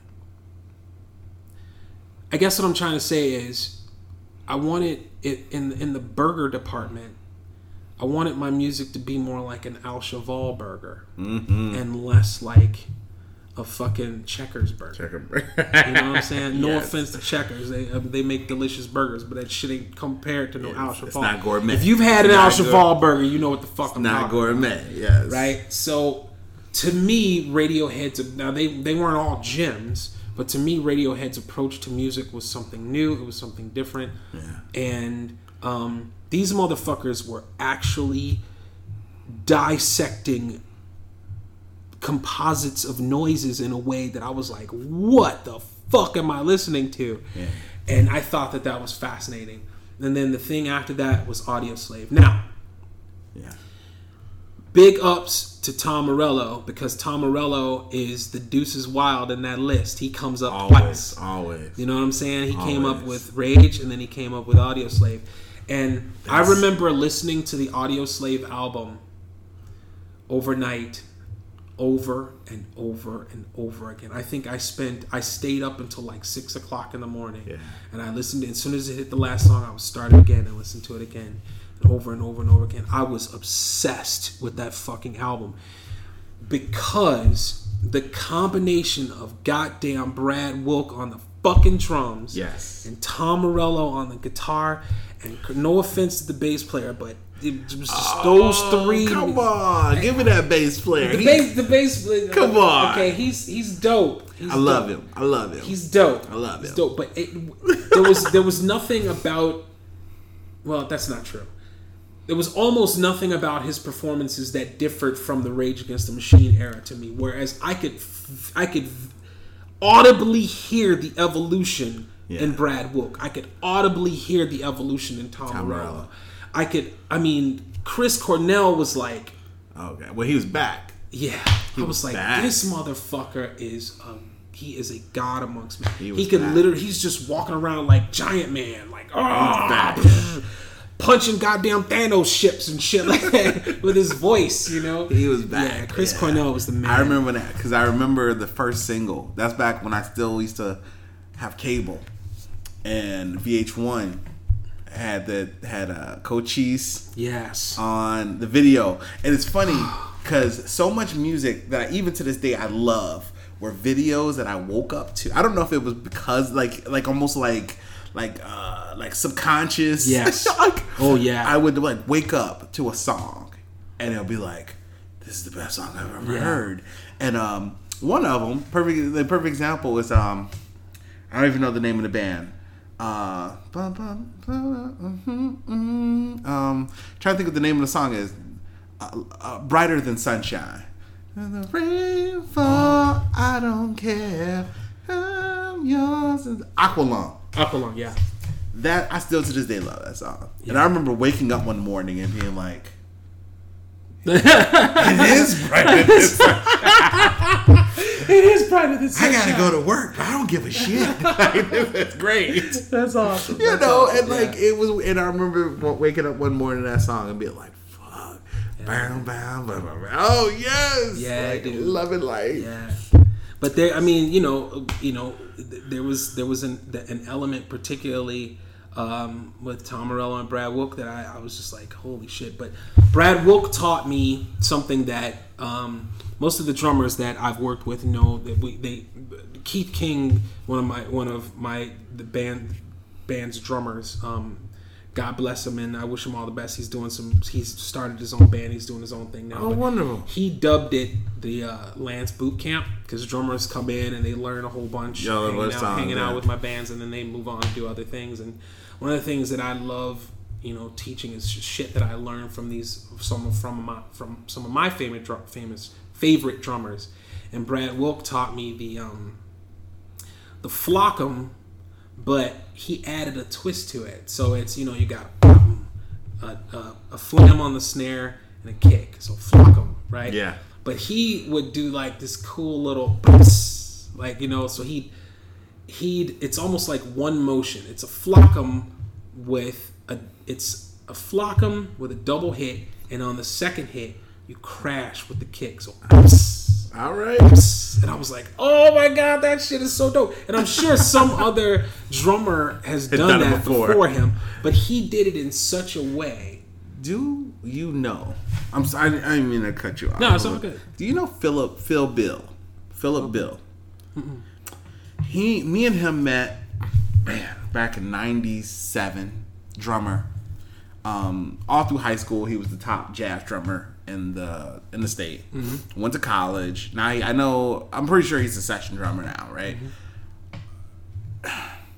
One of the best drummers I've ever met ever had the pleasure of watching play. Um, amazing. And I, I don't know if you know, but he's amazing. He, somebody you should meet. Just Definitely gonna look him up, because I know sure. you like. I know you love you love drummers and you love drummers who are skillful. If I could, if I could choose any instrument to be a virtuoso on other than piano and guitar, with drums. And Phil was a he was always. I mean, you know, just good, very good. Still is. Um, just got. I think he just got married. Or he's married now. Maybe he just had a kid. I don't know. But yeah, you know, kind of cat. Okay, so Odium, Odium Nation. Yeah. Now The circle view. The so there was there View. was there was a band in between there called Satellite Hero. Satellite Hero. Okay, so Satellite Hero, like so, like I said before, there was there were these transition periods. So as the Bow Boys were ending, I was writing songs that ended up going that ended up becoming Odium Odium Nation songs. As Odium Nation was ending, it transitioned. Satellite Hero was short lived. Mm-hmm.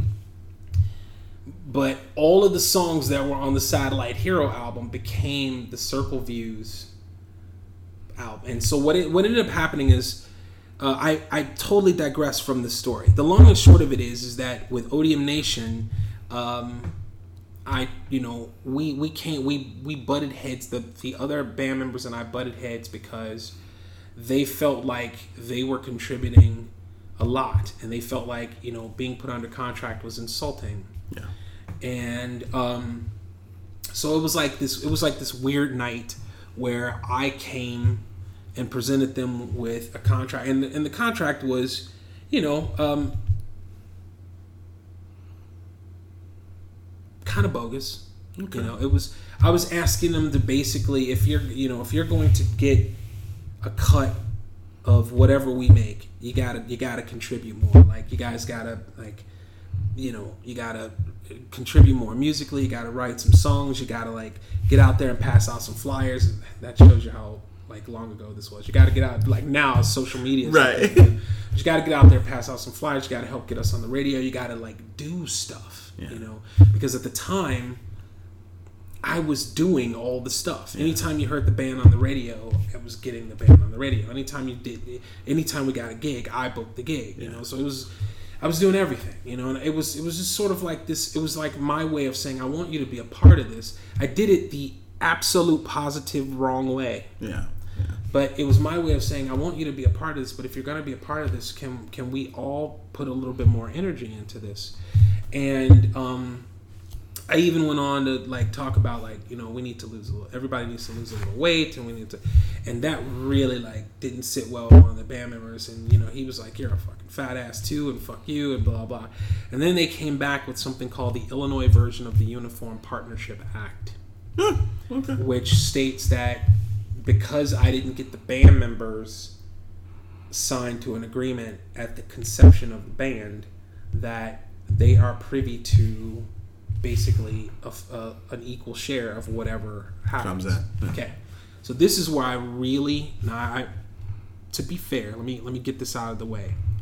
It was a dick move on my part, and I really regret it. And I really wish, and if if they happen to hear this now, I would like all of them to know that I'm very sorry. And I was in my own headspace, and I was in my own bubble, and I was very egotistical, and I really regret this. But what I did was, I said, okay, fine, take Odium Nation. And th- that that look on your face right now is basically exactly what they what they said. I was like, and they were like looking at me like, what the fuck? I was like, no. I know that I write all this shit.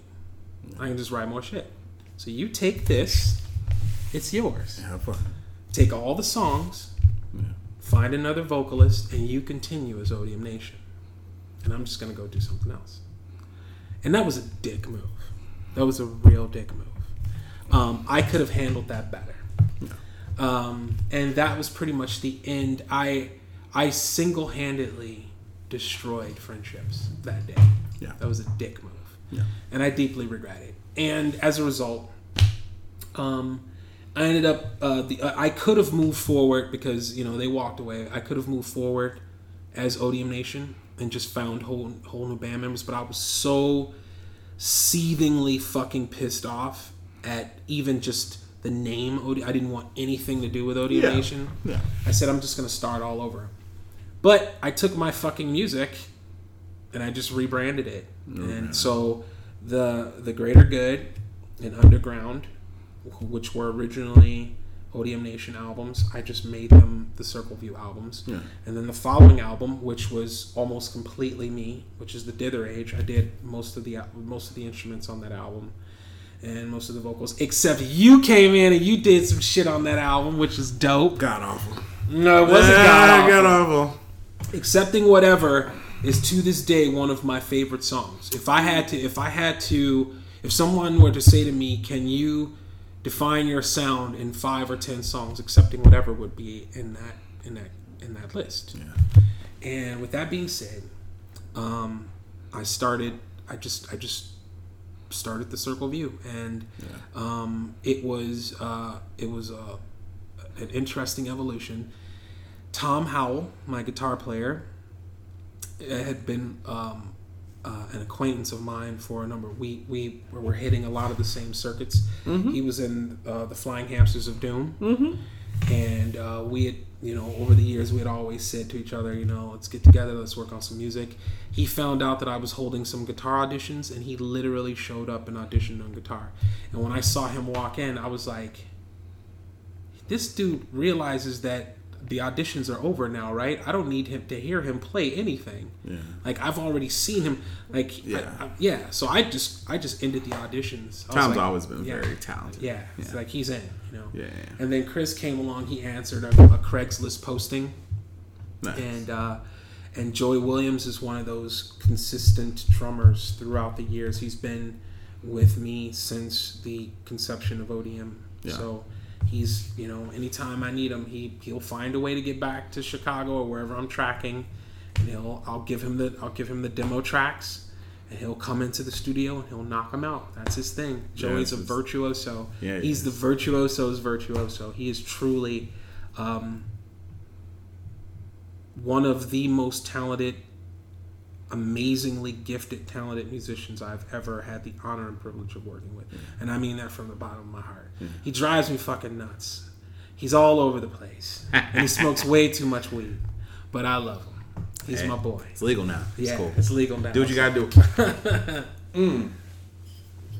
So, what's what's next on the horizon for the band? Oh, what's Um, going on? Okay, so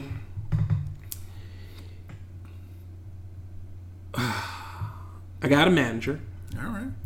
and um, that's that's a very amazing, amazing fucking story that I gotta tell you. I can't let this interview end without me telling you the story. So, 2016, I was driving for Uber, and I get this request from the Sheraton Hotel. And this gentleman walks up to the car with his two sons. And um, I should have known something was up with this guy because he tipped the guy to help him with the luggage bag. And I was like, man, this, I, you know, something's, there's something, there's something about this guy. You know, he gets in the car, his sons get in the back seat, his sons are in their phones. You know, not paying attention to me. But this guy, this gentleman, is on his phone, and he's on his phone at unbeknownst to me at the time, but he's on the phone with fucking Janet Jackson. Janet Jackson was on the other line of that cell phone. can talk to me anytime. I know, right? So he's on the phone with Janet Jackson, and they're you know they're talking about stuff and um, personal things that I'm not going to repeat. Of course, of course. Um, but the long and short of it is, uh, yeah, and it, it's weird because you know I finally found as soon as he got off the phone, I finally found a window, and I was like, I'm gonna condense this story. I kind of said to him like, hey, you know, um, are you in the music business? And um, you know, uh, there was a stop along the way, and he was like, you know what, I'm gonna do what I need to do. I'm gonna get out and do what I need to do, and while I do that, you Google Phil Q, and then when I get back, we'll talk about it. So it was the most baller shit ever. He had me Google him. Google. So he went out. He, he got out of the car. He was doing some. We had to do a stop. We, he got out of the car. He was doing something. I googled him. This dude's roster comes up on my phone, and I'm just like, oh my god! Like literally, like almost diarrhea shit came out of my. I was like, oh my god! Like the the this dude's background is immaculate. He like you name it, he's done it. He was president of Warner Atlantic Records. He discovered the Spice Girls, worked with Linkin Park, the Stones, everybody. He broke U2 on the radio. Jesus. He broke U2 on the radio in the United States. That guy sitting in my broke ass fucking Uber. So, long story short, after I stopped freaking the fuck out, um, I pull myself together. He gets back in the car, and I reintroduce myself. I'm like, hey, you know, my name is Lance Ayers, and I'm a songwriter, and it would mean the world to me if you would just listen to my music. And I was like, I could pull it up for you right now. He's like, man, what's wrong with you? I'm not going to listen to your music right now. You're, you're offering me a service. He's like, are you from Chicago? I say, yeah. He's like, are you from Chicago? I say, yeah. He's like, all right, I tell you what, you get me to the airport in less than 30 minutes, and I'll give you my email address. You can send me some music. And if I, and if I, if I, and I, I give you my word, I'll listen to it. And if I like it, you'll hear from me. If I don't like it, you'll never hear from me. There from it good. I, I was like, buckle up, boys. so I, I got him there in 22 minutes. Wow. And he was a man of his word. I still have that flap. He he took the fold of an envelope. He ripped off the fold of an envelope and he wrote his email address and he gave it to me. I took a picture of it. I have it framed. Um, I went. I turned the Uber app off. I went straight home.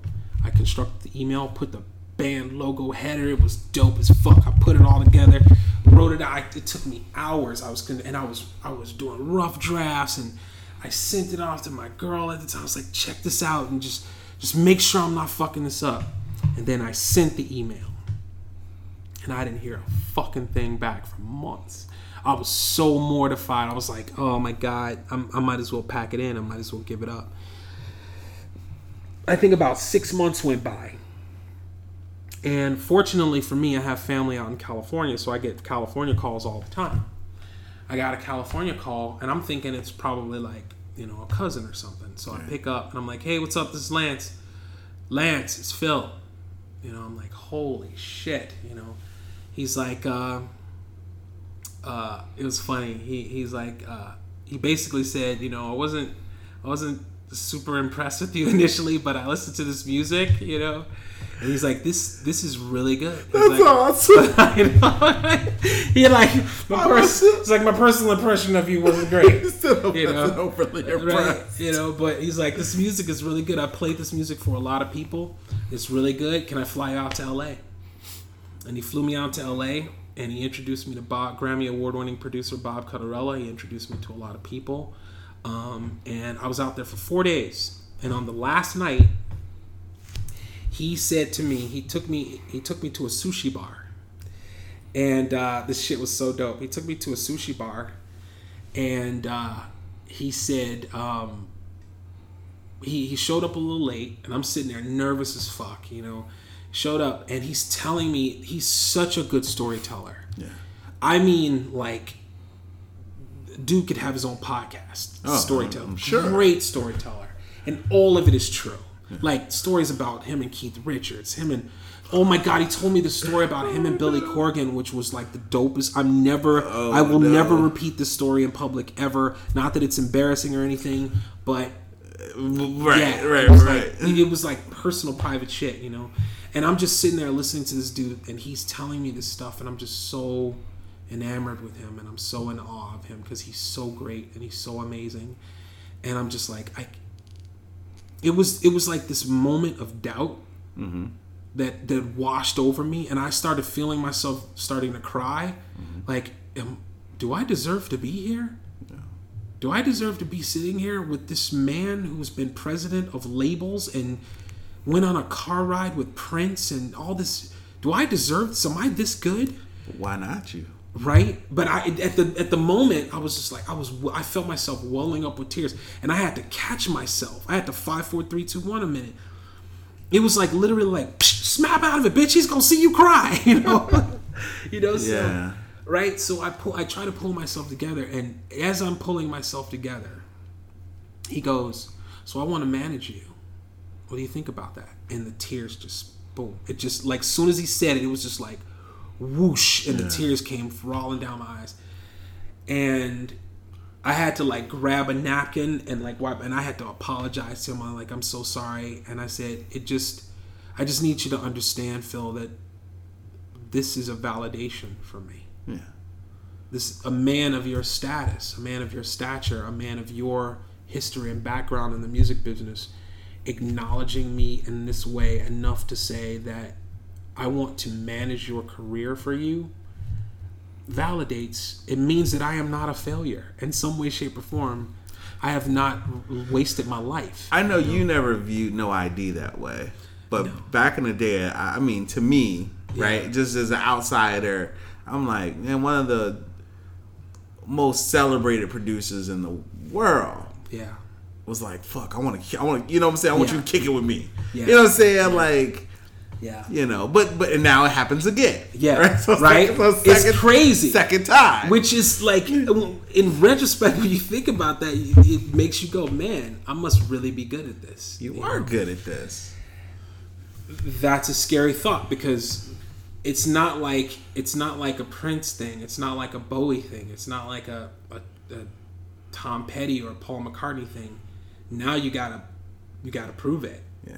you know now you gotta prove it you know um, and so after i quit bub- brub- blubbering all over myself i said yes absolutely he tells me to go home and to write some songs and to send him some stuff New.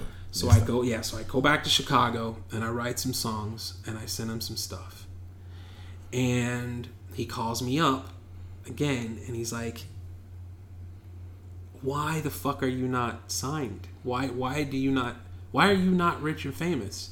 And I said, "That's funny that you said that because I had literally made a video a long time ago. I don't know. So I have absolutely no idea. How the fuck you know? are you not rich and famous?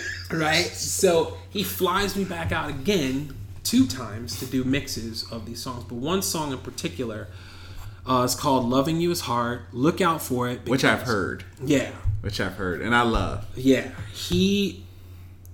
This is going to be the flagship song of, and I, I did all of that bullshit to say to answer your question. What's on the horizon now? Um, we're going to be pushing this new single loving you is hard. We're going to be releasing a brand new album. We're going to be going on the road. We're going to be doing some dates most likely next year. Um, everything is gearing up towards some tour dates for next summer All right. and, and a new album release but it's all centered around the success of this one song loving you is hard which um, is going to have a full-blown marketing push So I've told you this for years. I'll never forget. Do you remember O'Malley's yeah back in the day? i remember O'Malley's. I remember being at O'Malley's once, and I think the band I want to say it was Imperial Imperial DLX. Uh-huh. Like a local Chicago band, right? I don't, and it might not have been, but I remember they had a dude on the side of the stage. Dude came out, had a skull cap on, t-shirt, jeans, introduced the band, right? These my homies. Blah, you know, I, I, I really want to say it was Imperial DLX, but you know, these my homies, blah blah blah. Walked to the side of the stage, lit a joint, and danced. And just danced to every song. like not like like literally crossed his arms with the joint in his mouth. Like this. And was just going side to side. I was like I was like, yo, I need to he was like a new age Flavor Flav. He was That's the, kind, Flav's that's the kind of hype man you need right there. Just move and light a joint. Like we gonna enjoy this. So Oh my god. that's what your band needs. And I know a guy. He's gonna stand on the side of the stage. I'm like plays a spliff. And just be up and like just sit on the side. and of the just for show, just be like, oh, this is the shit. Well, it's funny. It's funny that you mentioned that because um, I am. I have been in in a sense, not not literally, but I have been in a sense sort of tasked to put together um, a personal team of people that will accompany me on this journey. And I, you know, it's crazy that I just got to do this on the podcast, but I was going to ask you if you would, you know, consider in some capacity working with with the band on this this coming tour. Now, again, the tour is probably going to be next spring or summer because we have to um, we have to release the song "Loving You Is Hard." We have to promote the song "Loving You Is Hard." We got to push the fuck out of the song. We're probably going to shoot a music video. You know what I'm saying? We're probably going to get some opening dates, but I don't know in what capacity. but Only it- question really is, do I have to quit my job? no, I'll quit my job. Nobody, nobody. That's the good news. The good news is that um, nobody, nobody would really have to quit their jobs. I think that I'll quit my job. so we're clear. just My so boss will probably hit is I'll quit my job, dog. And I told you I learned to play. I'll play a xylophone. I'll play. I'll play a try. I'll do auxiliary percussion. I'll, I'll just like double double the cymbal hits. Well, see that that's honestly that was that was fuck. that was kind of like the capacity in which I was going to approach you anyway. I hate to put you in this, put it in that category, but almost like a, you know, um, a, a Jerome Benton type without the ass kissing. More of like a, an an alternate because there's so many there's so many alternate musician uh, alternate instruments in my music that doesn't get played because we don't have enough musicians in the Cat. band. I will learn whatever. Right. I'll learn piano. Yeah. I'll learn. I know the notes.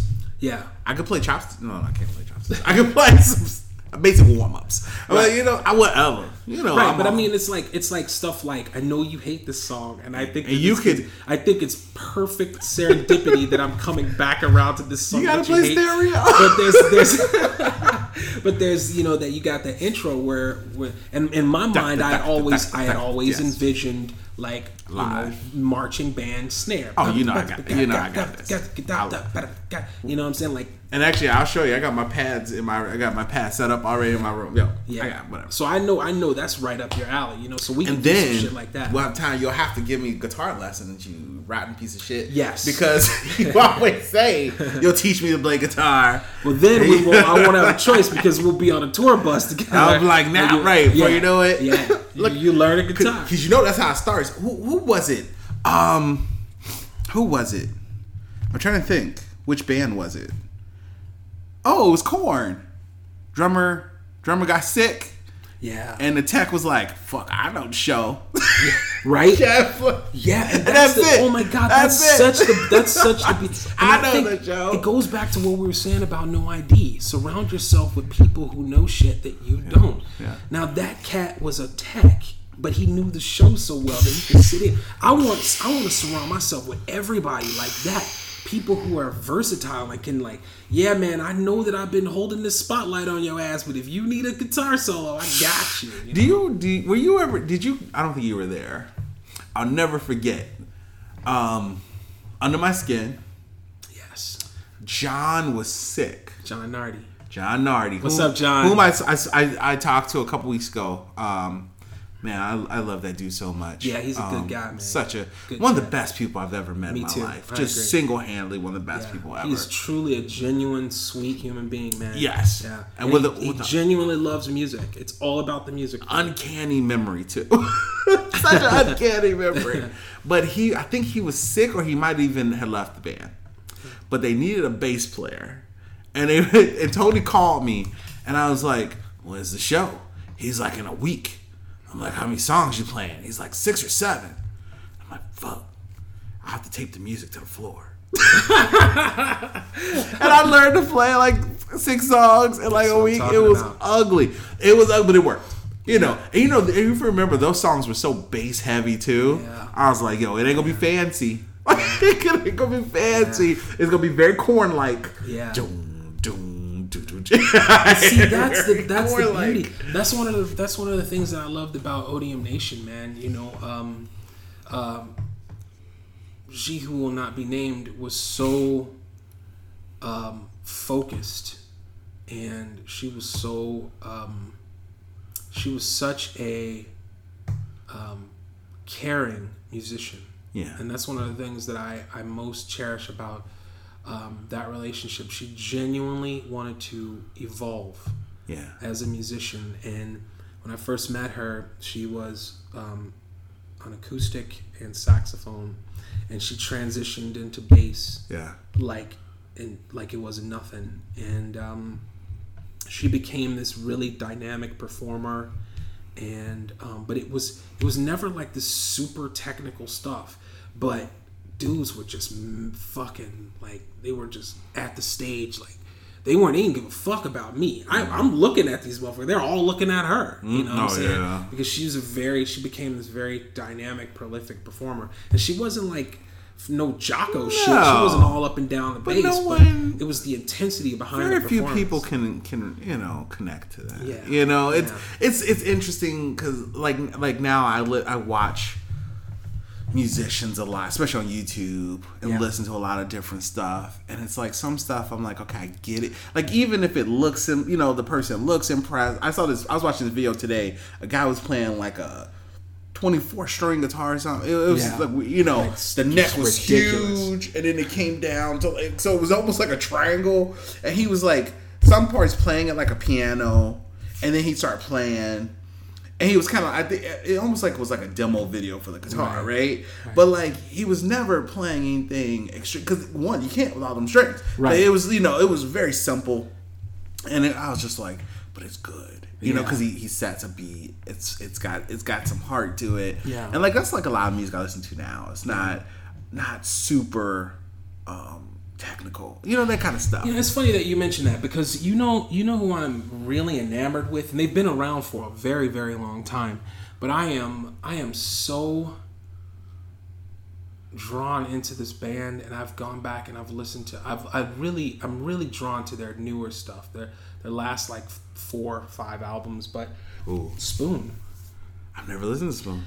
Spoon gets a, I, I think in in very many cases they get like they get a bad rap because they have a pop sensibility Yeah. that um, turns off a lot of rock purists and Yeah. stuff like that but i think that they have i think that they have something that a lot of bands don't have and that is soul Yeah. some white dudes from texas making this poppy rock music with soul Mm-hmm. and when you, li- uh, dude, I'm just gonna. I, I I don't know if you're gonna get in trouble for playing this. You might have to like. We'll have to mute it. You'll have to mute it. We'll have to But I mute just, it. I just wanna. I just wanna play this for you, just for a second. Yeah. Just that. Just that. That. I mean, I, I, I, I, those dudes are so funky and so soulful. Yeah. and I've just I've just been like listening to their music and sort of internalizing it and in very many ways they they have already climbed the mountains that I've yet to climb because I'm a fusionist if that's a word. Oh, for sure. I'm a fusionist. I like taking elements of jazz. I like taking elements of blues. I take like taking. I, there's there's a rock undertone to everything I do. Yes, but I like taking pop and jazz and and hip hop and all of these other genres and fusing them together and creating this new thing. All of my favorite artists did it. For sure. All of my favorite artists did. For sure. You know, and I think Spoon, even though they're you know they stay they stay popular. You know they were just in town. You know with Beck and all that shit. Yeah, yeah. But they're not. It's just like you said. I, I've never listened to them. They're that kind of band. They're- It's like they're almost like the They're under very underground. They're the pickle. I know, bands. You know, uh, it's an acquired taste. One person who I, I I don't know if he used to listen to Spoon, but like like bands like that make me think of Mike Wookter. Yeah. Right, Mike Wookter turned me on to Fantômas. Yes. He turned me on to Mr. Bungle, like bands I never heard of. Right, bands you never hear on the radio. Yeah. you know, uh, Mr. Bungle just announced. Right, they just announced they're doing three shows. Big ups to Mike Wookter, by the way. Oh, big ups to Mike Wookter. Um, it, it's it, uh, just op- opened me up to so much music, and you know the years we worked together. But like, you know, like Mr. Bungle announces they're doing three shows. People are losing their minds. When have you ever seen Mr. Bungle anywhere? Yeah. Like, you know what I'm Seriously. saying? Like, Yeah. they don't get played on the radio. Yeah. They're not on MTV. You know what I'm saying? But like, people are like, oh my god, Lose their fucking mind over- yeah, And there's so Yeah. many bands like that though. I always think of Clutch like that. Clutch is another- yes. Everybody listens Yes. to Clutch. Everybody knows Clutch, and I'm like, Who the fuck is that? and now see, Who the fuck I, I, I gotta say, I gotta say, Dion, it's. I- I don't want to curse myself, but if I could, if I could choose between the taking the Kurt Cobain route or the Chris Cornell route, where you get so rich and famous that you lose sight of everything, of everything, everything. and just staying right below that radar where like you know oh, you have this huge following you're able to have a career and make a living as a musician and as a songwriter but at the same time not everyone knows who the fuck you are i think i would choose the latter man you know Oh, absolutely. I'm sorry. that's okay I'm just making sure. got power Yep. You know things get weird. Okay, we're good. Yeah. but yeah no i think that there's a there's something to be said for that you know man that that underground vibe That vibe. that, that keeps you that keep it but you know you you never you never quite make something that's so successful that the media, the E channel starts talking Right. about you and shit like that. I want to avoid that shit. And there's you so many people, especially like when I think of that too, I especially think of hip hop.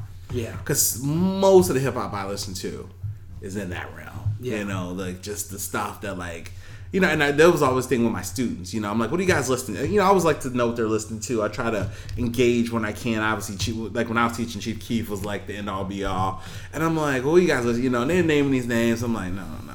Sage Francis, right? I'm, you know, naming like this good old, this good hip hop. That's that's tasty, but it's not. It's not gonna get played. Yeah. it's not gonna be. You know, and they're like you know. Yeah. But then they'll listen when they you can get them listen to it. Then they're like, oh, that that shit's good. Like, yes, it is. Well, yeah. Well, here's the thing. Kids, how do I put this? I, I I mean this with all due respect to the current generation. Kids nowadays don't understand, truly understand what it means to be cool. They think they do. Well, they it's what they're told is cool. Yeah. And I and I think I think that um with that being said, there's there's a tribalism to being young nowadays. There's a there's a uh, a conformity. Oh, for sure. And the irony is is that they're they're fucking dick deep in conformity, but they think they're so unique Yeah. you know and a, what a, a lot of the popularity of these current if, if, if we're gonna call them hip-hop artists okay i don't consider mumble jargon Yeah, yeah, yeah. but a lot of the popularity of these artists comes from well becky thinks it's cool so it must be cool Must be cool. Yeah. there's no there's no sense of like I want I want to discover music for myself and find something cool for myself what I think is cool. I think that's what that was one of the coolest things about folk music back in the day and jazz music back in the day and punk back in the day. It seems it seems it seems like they were doing the same things. It seems like they were being tribal and but but in reality what they really were doing was they were seeking out something cool and something unique and something different from the norm. Whereas what these kids think is something unique and, and different from the norm because of the social media climate in which we live, none of this shit is unique. Yeah. None of it. It's Yeah. everybody sounds the same. Every little somebody sounds like every other little somebody. All, have you really listened to Oh, the shit? oh, I- all I- of the hip oh, yeah. all of the all of the hip hop producers use all the same hi hats, all the same kicks, all the same claps, all the same uh, keyboard sounds. Nothing sounds different. No, what gets me is I, I have two alarm clocks because I'm an exceptionally deep sleeper. One of them is NPR, the other is 107.5. Word. and it comes on and like sometimes i can't tell it's a song Yeah. because it's like a lot of beeps Yeah. it, it's there's you know and, and and you got you know the the dude who's rapping or, or not rapping whatever the case may be There's no melody. it is no it's just weird No harmony. and i'm like and i immediately jump up because i'm like fuck i gotta turn that off Yeah. right and that's what like, i gotta turn that shit off and i hate to say it like that you know and i, I, I tell myself especially right now like I'm, I'm at this point where i try to say i'm not gonna hate on someone else's success yeah. and I try really hard not to. I just right. I want to indulge. I can't indulge in it. You know, I can't listen to you know Lil Yachty. I just can't listen to it. It does not appeal to me. If I'm they not have hating Lil on him. their names, I can't listen I'm not hating on them. Uh, just the other day, um, Old Town Road came on, and I was like, I kind of like it. He's doing something different. He's talking about horses, right? And, you know, you listen to his, his rhymes, his rhyme scheme. He's got some cleverness to it. I'm like, but it's di- to me, it's different than everybody else, and that to me, I'm like, okay. I can take Yeah. this, right? Yeah. No other rapper, nobody else in that near him is going to have uh, Billy Ray Cyrus on a song. Half of them don't know who Billy Ray Cyrus is, right? Right. They would never imagine. And this kid was like, you know what? That's you know that's out. another that's another reoccurring motif. There's a there's a um they they, they are in, in in no way shape or form touched by enlightenment. They don't they don't care to know things. I met a group of kids, you know, I was I was driving Lyft and I met a group of kids that had no idea that Dave Grohl was the drummer for Nirvana. Oh yeah. They don't care to know stuff. Anyway, yeah. yeah. and it, it's just it's all about I don't know. I, I I feel like I'm ragging on. th- th- There are pros and cons to every generation. I just think musically, um, we've turned into um, it, the last time computers, uh, le- the last time a computer truly had soul, Prince was behind the computer.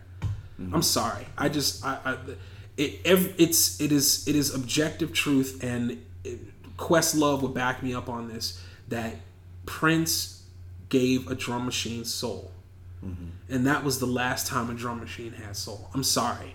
Every time I hear drums now on a track, it's just it's just beep boop bop boop beep Yeah. boop bop boop. I am a computer. I will quantize your music. It, yeah, you. it- music is not supposed to be perfect. it's not. It's, not. Well, you know what my biggest issue, and this is what is I find it.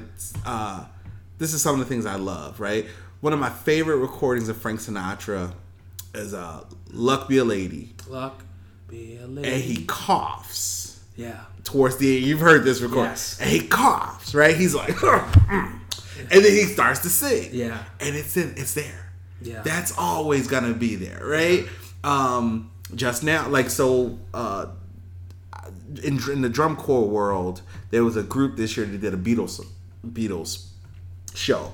Got me listening to a bunch of Beatles music. You know, I love uh, Genius now, genius.com, because you can go and, you know, read the, the bios of songs, you know, where is it, the history of this song, whatever. And one of the interesting things, you listen to Blackbird, right? You can hear Paul McCartney's tapping his foot, right? And that's a part of, and that's one of those things people realize. You can hear his foot tapping.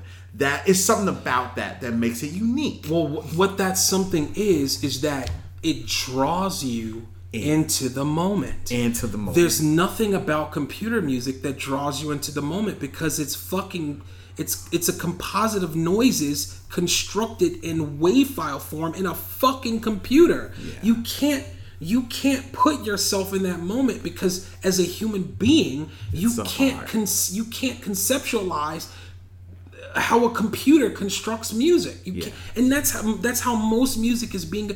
Even a lot of this, even a lot of the organic bands, they won't take their drummers.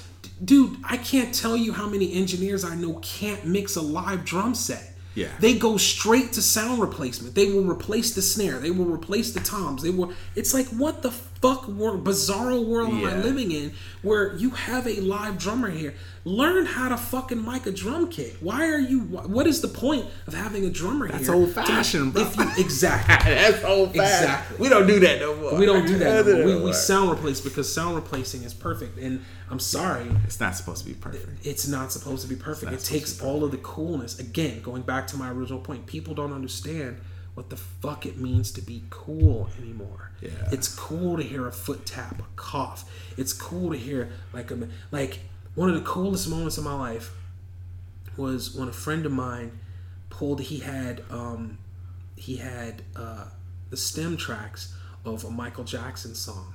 Oh yeah. And he, he stripped out all the music and you could hear all the little mouth noises and Yeah. all, the, all the little shit that Michael Jackson was saying on the Yeah. track.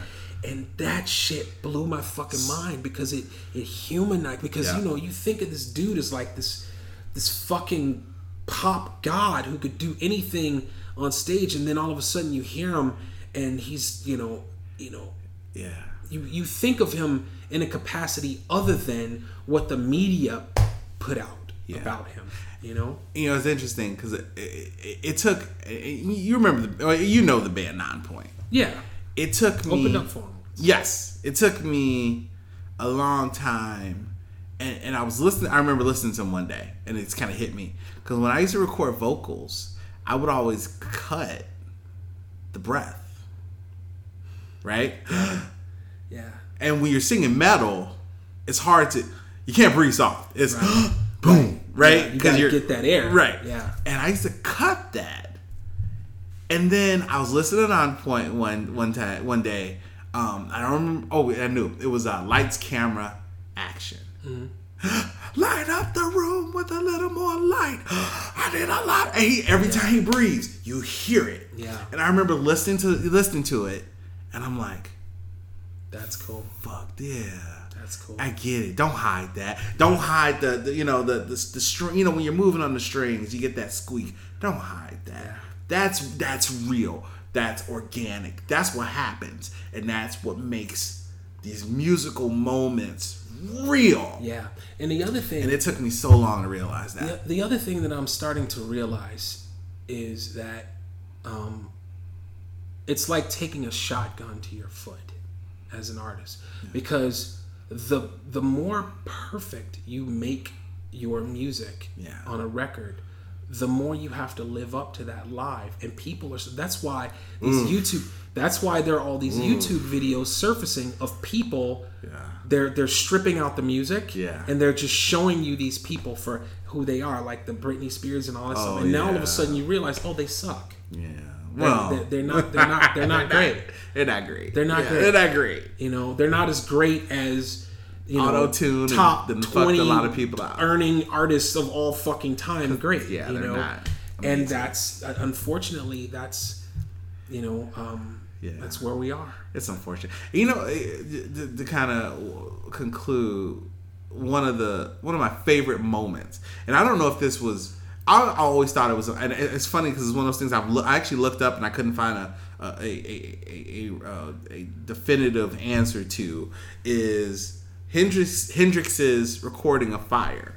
Mm-hmm. At the very end, right as you're fading out, the bass player boom boom boom boom boom boom, and there's a point where he cuts boom boom do, do, do, do. And he goes back because he, Right. and I'm like, that's a mistake. I know a mistake right here. Yeah. He, he was high as a kite.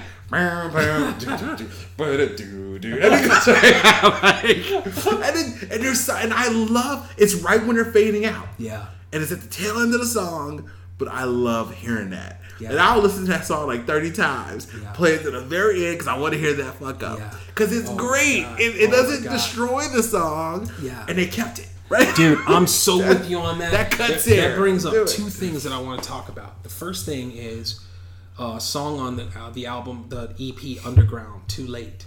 Yeah. Um, it's songs like that that inspired me to have these really long fade outs. And then the song Too Late, um, we do this groove do do do do do do do do Yeah. do do do do do do do do do and I have this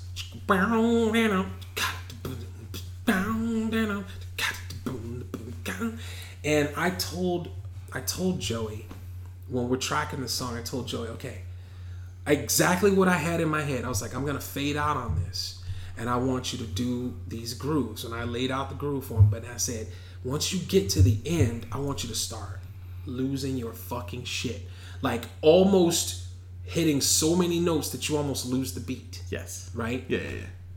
and I'm gonna fade out right on it.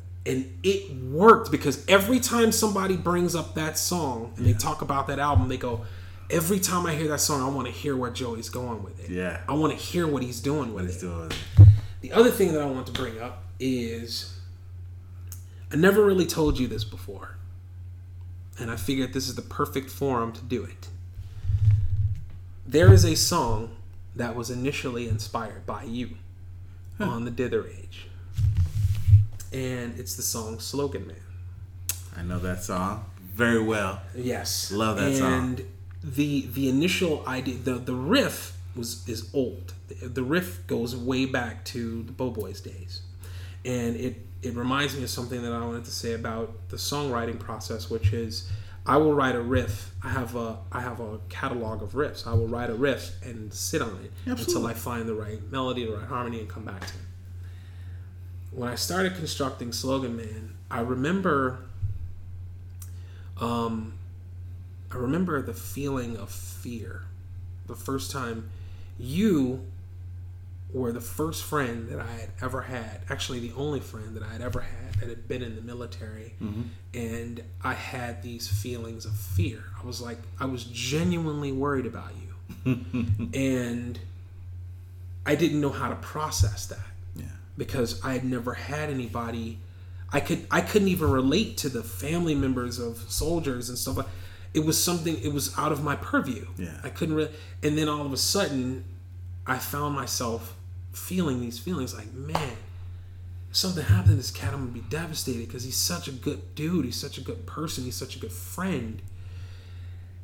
And I could never bring myself to say it to you, like face to face, like, man, I was worried about you. I'm so fucking glad you're out of that fucking shit. Don't go back. Run, run. Don't ever go back. You know. Thank you. And that was the that was it led me down the rabbit hole of what some men and women who come back who aren't as lucky as you who can't handle the reintegration Yeah. into life and after that after like literally having guns fly over their head and being in death related situations um it led me down that rabbit hole and it, it inspired me to and the first song the first words of the song are i will fight for you i will die for you.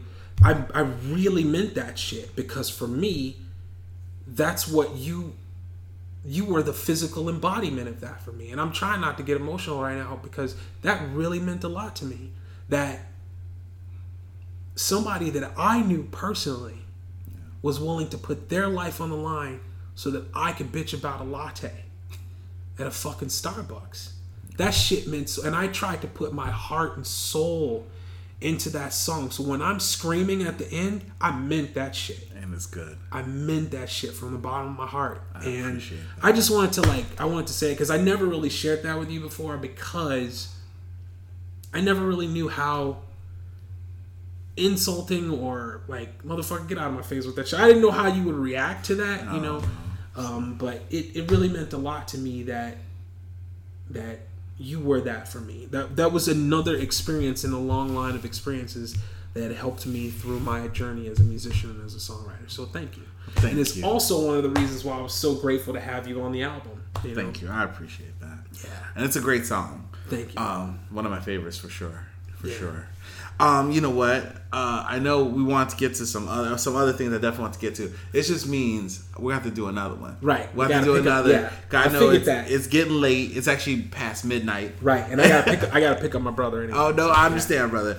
Um, thank you so much. No problem. Oh, ooh, so I'm, I'm putting you on the spot right now, though. Right? We gonna we gonna do some street corner hustling. Right, we, we And got We this. gonna chop it We up. got this. Right? We gotta, we gotta go get the street performance licenses. We, do it. They- How much are they? 100? I think that no, no. Um, I think they're they're cheap as fuck. They Oh, were really? like twenty five dollars, Oh, fifty done, dollars. done. We can start next week. I don't care. Yeah. But we're gonna do that. We're gonna chop that up. We're gonna do it. I've actually been singing again, so it's not. It's not. It's not. I was Lance, gonna- it's right. not Lance Ayres good. I was gonna ask you But- how's your vocal cords doing. Oh, yeah, um, they're. I don't think they'll ever. You know, it's really funny. I actually have a friend who goes to a throat doctor, and maybe three weeks ago, because she's a, a classical vocalist, Right. And I think it was probably about three, four weeks ago. I was like, "Hey, who's that doctor you go to?" So I'm thinking. I don't know if it's going to be covered by my insurance, but I'm gonna. I, I'm going to go to a. I want to go to a throat doctor. Yeah. And see what damage was done to my vocal cords. Um. The, so just just uh, the, uh, when I first started Brazilian Jiu Jitsu, long story short, a dude damaged damaged my vocal cords by choking me with his forearm. What the fuck? Oh, that's what. Yeah, I don't know if I ever told you that's how it happened. no, I did not know that. The guy I thought it was from screaming. No, oh, no, no. I used to warm up. I used to do vocal exercises. Wow. I protected my voice very well. Um, a guy we were in. It was like my first advanced class. I remember. I was still a white belt. We were doing back then. One of the professors. He would. literally- We would start in a choke Yeah.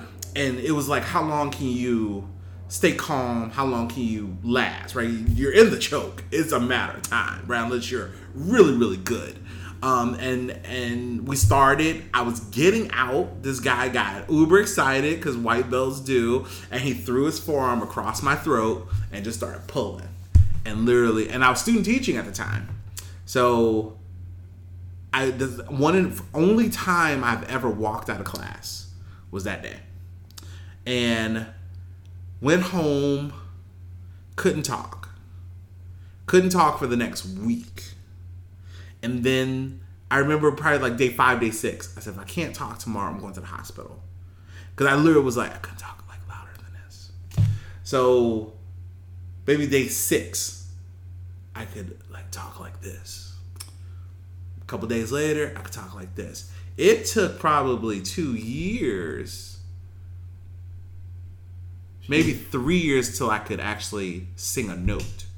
Because for those for the three years following that, my vocal cords wouldn't vibrate enough to sing, so I couldn't sing.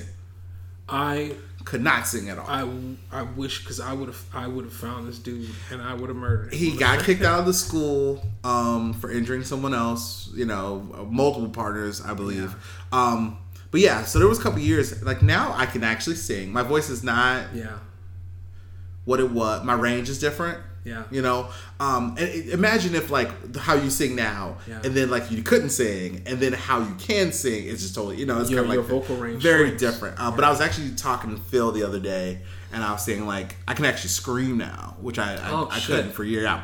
So it, it's gotten better. Um, I don't know what's repairable or what. Yeah. Um, so I actually want to go to a throat doctor and see what damage was actually done. yeah, yeah. You're So- for sure gonna have to do that. The fact that you can talk is a good sign. The fact that you can sing is an even better sign. Yeah, yeah. I'm I'm gonna gather that you don't have. It doesn't sound like you have nodules. I hope not. Yeah. Yeah, yeah. So I mean, But yeah, you know, but yeah. So I actually can sing now. Um, I mean, I've been able to sing for a couple years now, but like, you know, now I can actually sing. Yeah. Like it's actually kind of cool. Like I can sing Yeah. again. You know, Yeah. um, I can scream again. Um, so that's actually kind of fun. And so uh, yeah, so we're gonna we're gonna street corner. do it. I have you know what on my phone I have a list. I already got a list of songs. you already worked it out. I got a playlist called Street Corner Shit. like I already, you you you it, bruh. That's it. Oh, you know shit. what? Because I just started. Uh, I joined a marching band this summer, Mm-hmm. so I played trumpet this summer for the first time in probably ten years. Mm-hmm. Just broke out my saxophone. So actually, in two three weeks, I was supposed to start uh, wind or wind orchestra rehearsals Uh-huh. on saxophone. So like I've just so I've gotten back into doing music at all Yeah. after like many years of not doing music. Well- so now I'm like eager. I'm like, oh, he's in. Let's do it. Let's do it. That's it. He's stuck. We're gonna, you know, and I'll be like, yo, I got another idea. Let's do some more shit. so But is yes. there is there like a closeout that we should do? No. Um, Because we're gonna pick up. we, we'll, we'll pick it back up next time for sure. Anything you want to say? Anything else? Uh, so the band is the Circle View. the Circle View. Um, we we have music. Um, we have four studio albums or three studio albums and one EP, all available on, on Spotify, app, iTunes, Apple Music, CD Baby. Um, the latest of which is called The Love Rebellion in reverse. The latest album is The Love Rebellion. The one before that, 2009, is The Dither Age. The one before that was an EP called Underground, and the one before that was an album called The Greater Good. They're all available online. You can catch up with them. We're going to be releasing a new song probably sometime in the new year called the um, "Loving You Is Hard," and it's funky as fuck. It's It's, soulful, and it's uh, it's a good rock tune. Um, and uh, I think you guys are gonna dig it. And uh, we'll probably be releasing an album and going on tour right after that. All right. So be on the lookout. I'm gonna, I'm gonna put links to, to the existing stuff so you guys can check it out. Um, and yeah, so Yeah, that's it. this is part one. Part two Part coming one. soon. Absolutely, brother. Thank you so much. Um, and we'll we'll we'll do it again soon. All right. All right, and All right. And so that was my conversation with uh, Chicago musician, soon to be Chicago legend, uh, Lance Ayers. Um, you know, it, it was great chatting with him. Um, I've, I've had the, the pleasure to see his musical evolution through some of the bands. Um, when we became acquainted, he was uh, in Odium. We were working together at Guitar Center in Burbank, Illinois. And, um, yeah, you know, just have been friends ever since. Uh, I've, I've had the opportunity to record with him. I've had the opportunity to perform with him.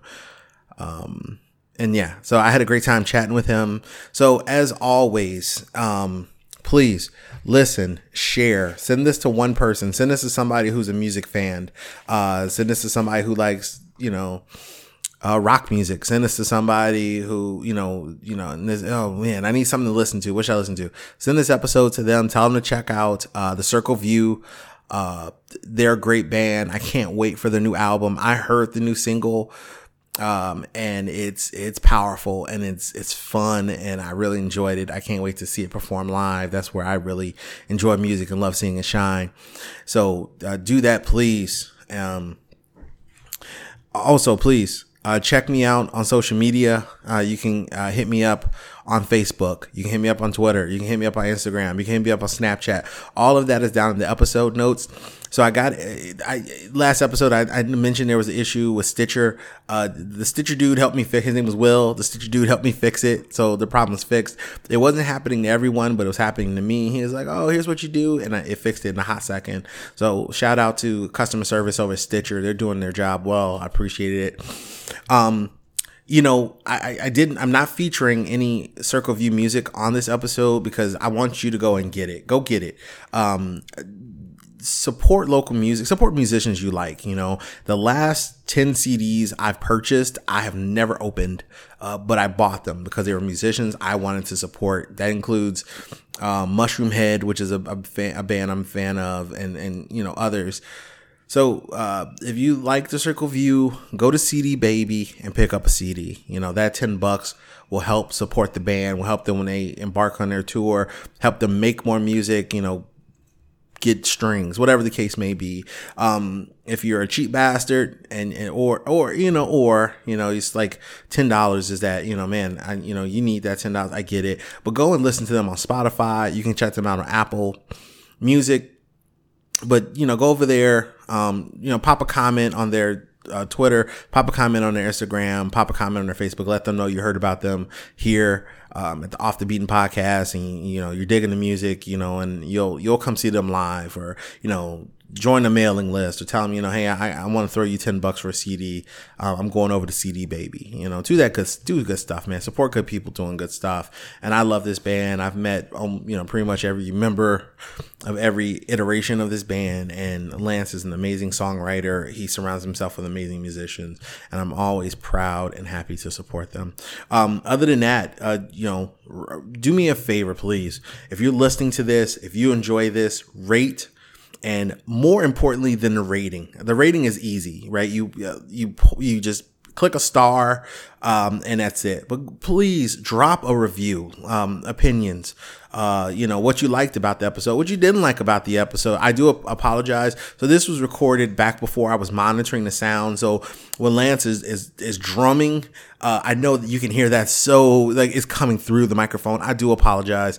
Um, i'm learning. And so like now with my newer interviews um, that'll be released over the next couple weeks, I'm telling you, don't hit the table, and I, you know, and and just tell them to be cognizant, don't hit the table, and and uh, hopefully, I'm, I'm I'm reaching out to friends to get a little bit better equipment, to get a little bit of a better setup, so that you know that won't be an issue. Um, but until then. Um, cause that stuff ain't cheap and I don't have a lot of money. I ain't gonna lie to you. But until then, uh, you know, just bear with me and I do apologize. If you'd like to uh, break a couple dollars off to help me buy some newer equipment, including boom arms for the microphones, to buy some new microphones, I need a uh, audio, not audio processor. I need a, a mixer to pull in all the audio into to go into the computer. Just some equipment to make uh, things easier and to make the sound quality better. If you want to break off 20 bucks, uh, just send me an email. Um, I don't have a Patreon, but I could very easily start a Patreon and I would be happy to do that if you want to support um, Off the Beaten podcast, um, moving up and over the rainbow. Um, so, yes, please rate, review, comment, subscribe. Uh, check us out on social media, and I'll put links for all, some of the stuff that we talked about. Um, and you know, Google Arrest. So that is it. That's all I got. This was recorded on a Blue Yeti. Um, thank you, Blue. You can you can send me um, another Blue Yeti. Actually, no, don't send me another Blue Yeti. send me send me something with four XLR inputs, uh, phantom power, and uh, three boom arms, and we'll call it a day. And so you know that's it. That's all I got though, for real. Uh, thank you guys so much. Uh, this is episode number five, and people have been so supportive. Um, I don't think that we're gonna be moving over to Spotify because of how long these episodes are. I believe Spotify has a time limit, and I think we exceed it. Um, and I know uh, the, these conversations they're they they are sizable conversations, but you know they flow, and we're just talking and we're laughing, and you know just very true to what I wanted when I started this podcast was I just want to capture some of these conversations and these people that I have the pleasure of meeting and talking with and these magical moments. And you know and before you know it we look up and I'm like dude it's been two hours you know? And then you know obviously something comes up and now it's you know two and a half but you know so I appreciate you for listening and appreciate appreciate you for investing your time because I know in today's world, time is definitely the biggest investment we can make in any other person. So, you know, the people who are investing their time in me, I appreciate you greatly. I can't thank you enough. And um, please send me an email, hit me up on social media, let me know what you're listening to. You can check me out on Podbean. Um, and, you know, I just want to be able to, to say thank you. Um, because I do appreciate every single last one of you, including my one listener in Vermont. I appreciate you because you're you're a lone wolf in the woods, and so that is it. This has been Off the Beaten Podcast, fresh out of Woodlawn in Chicago, Illinois, and I will see you next week. Um, thank you, and have a great day. Be good, do good.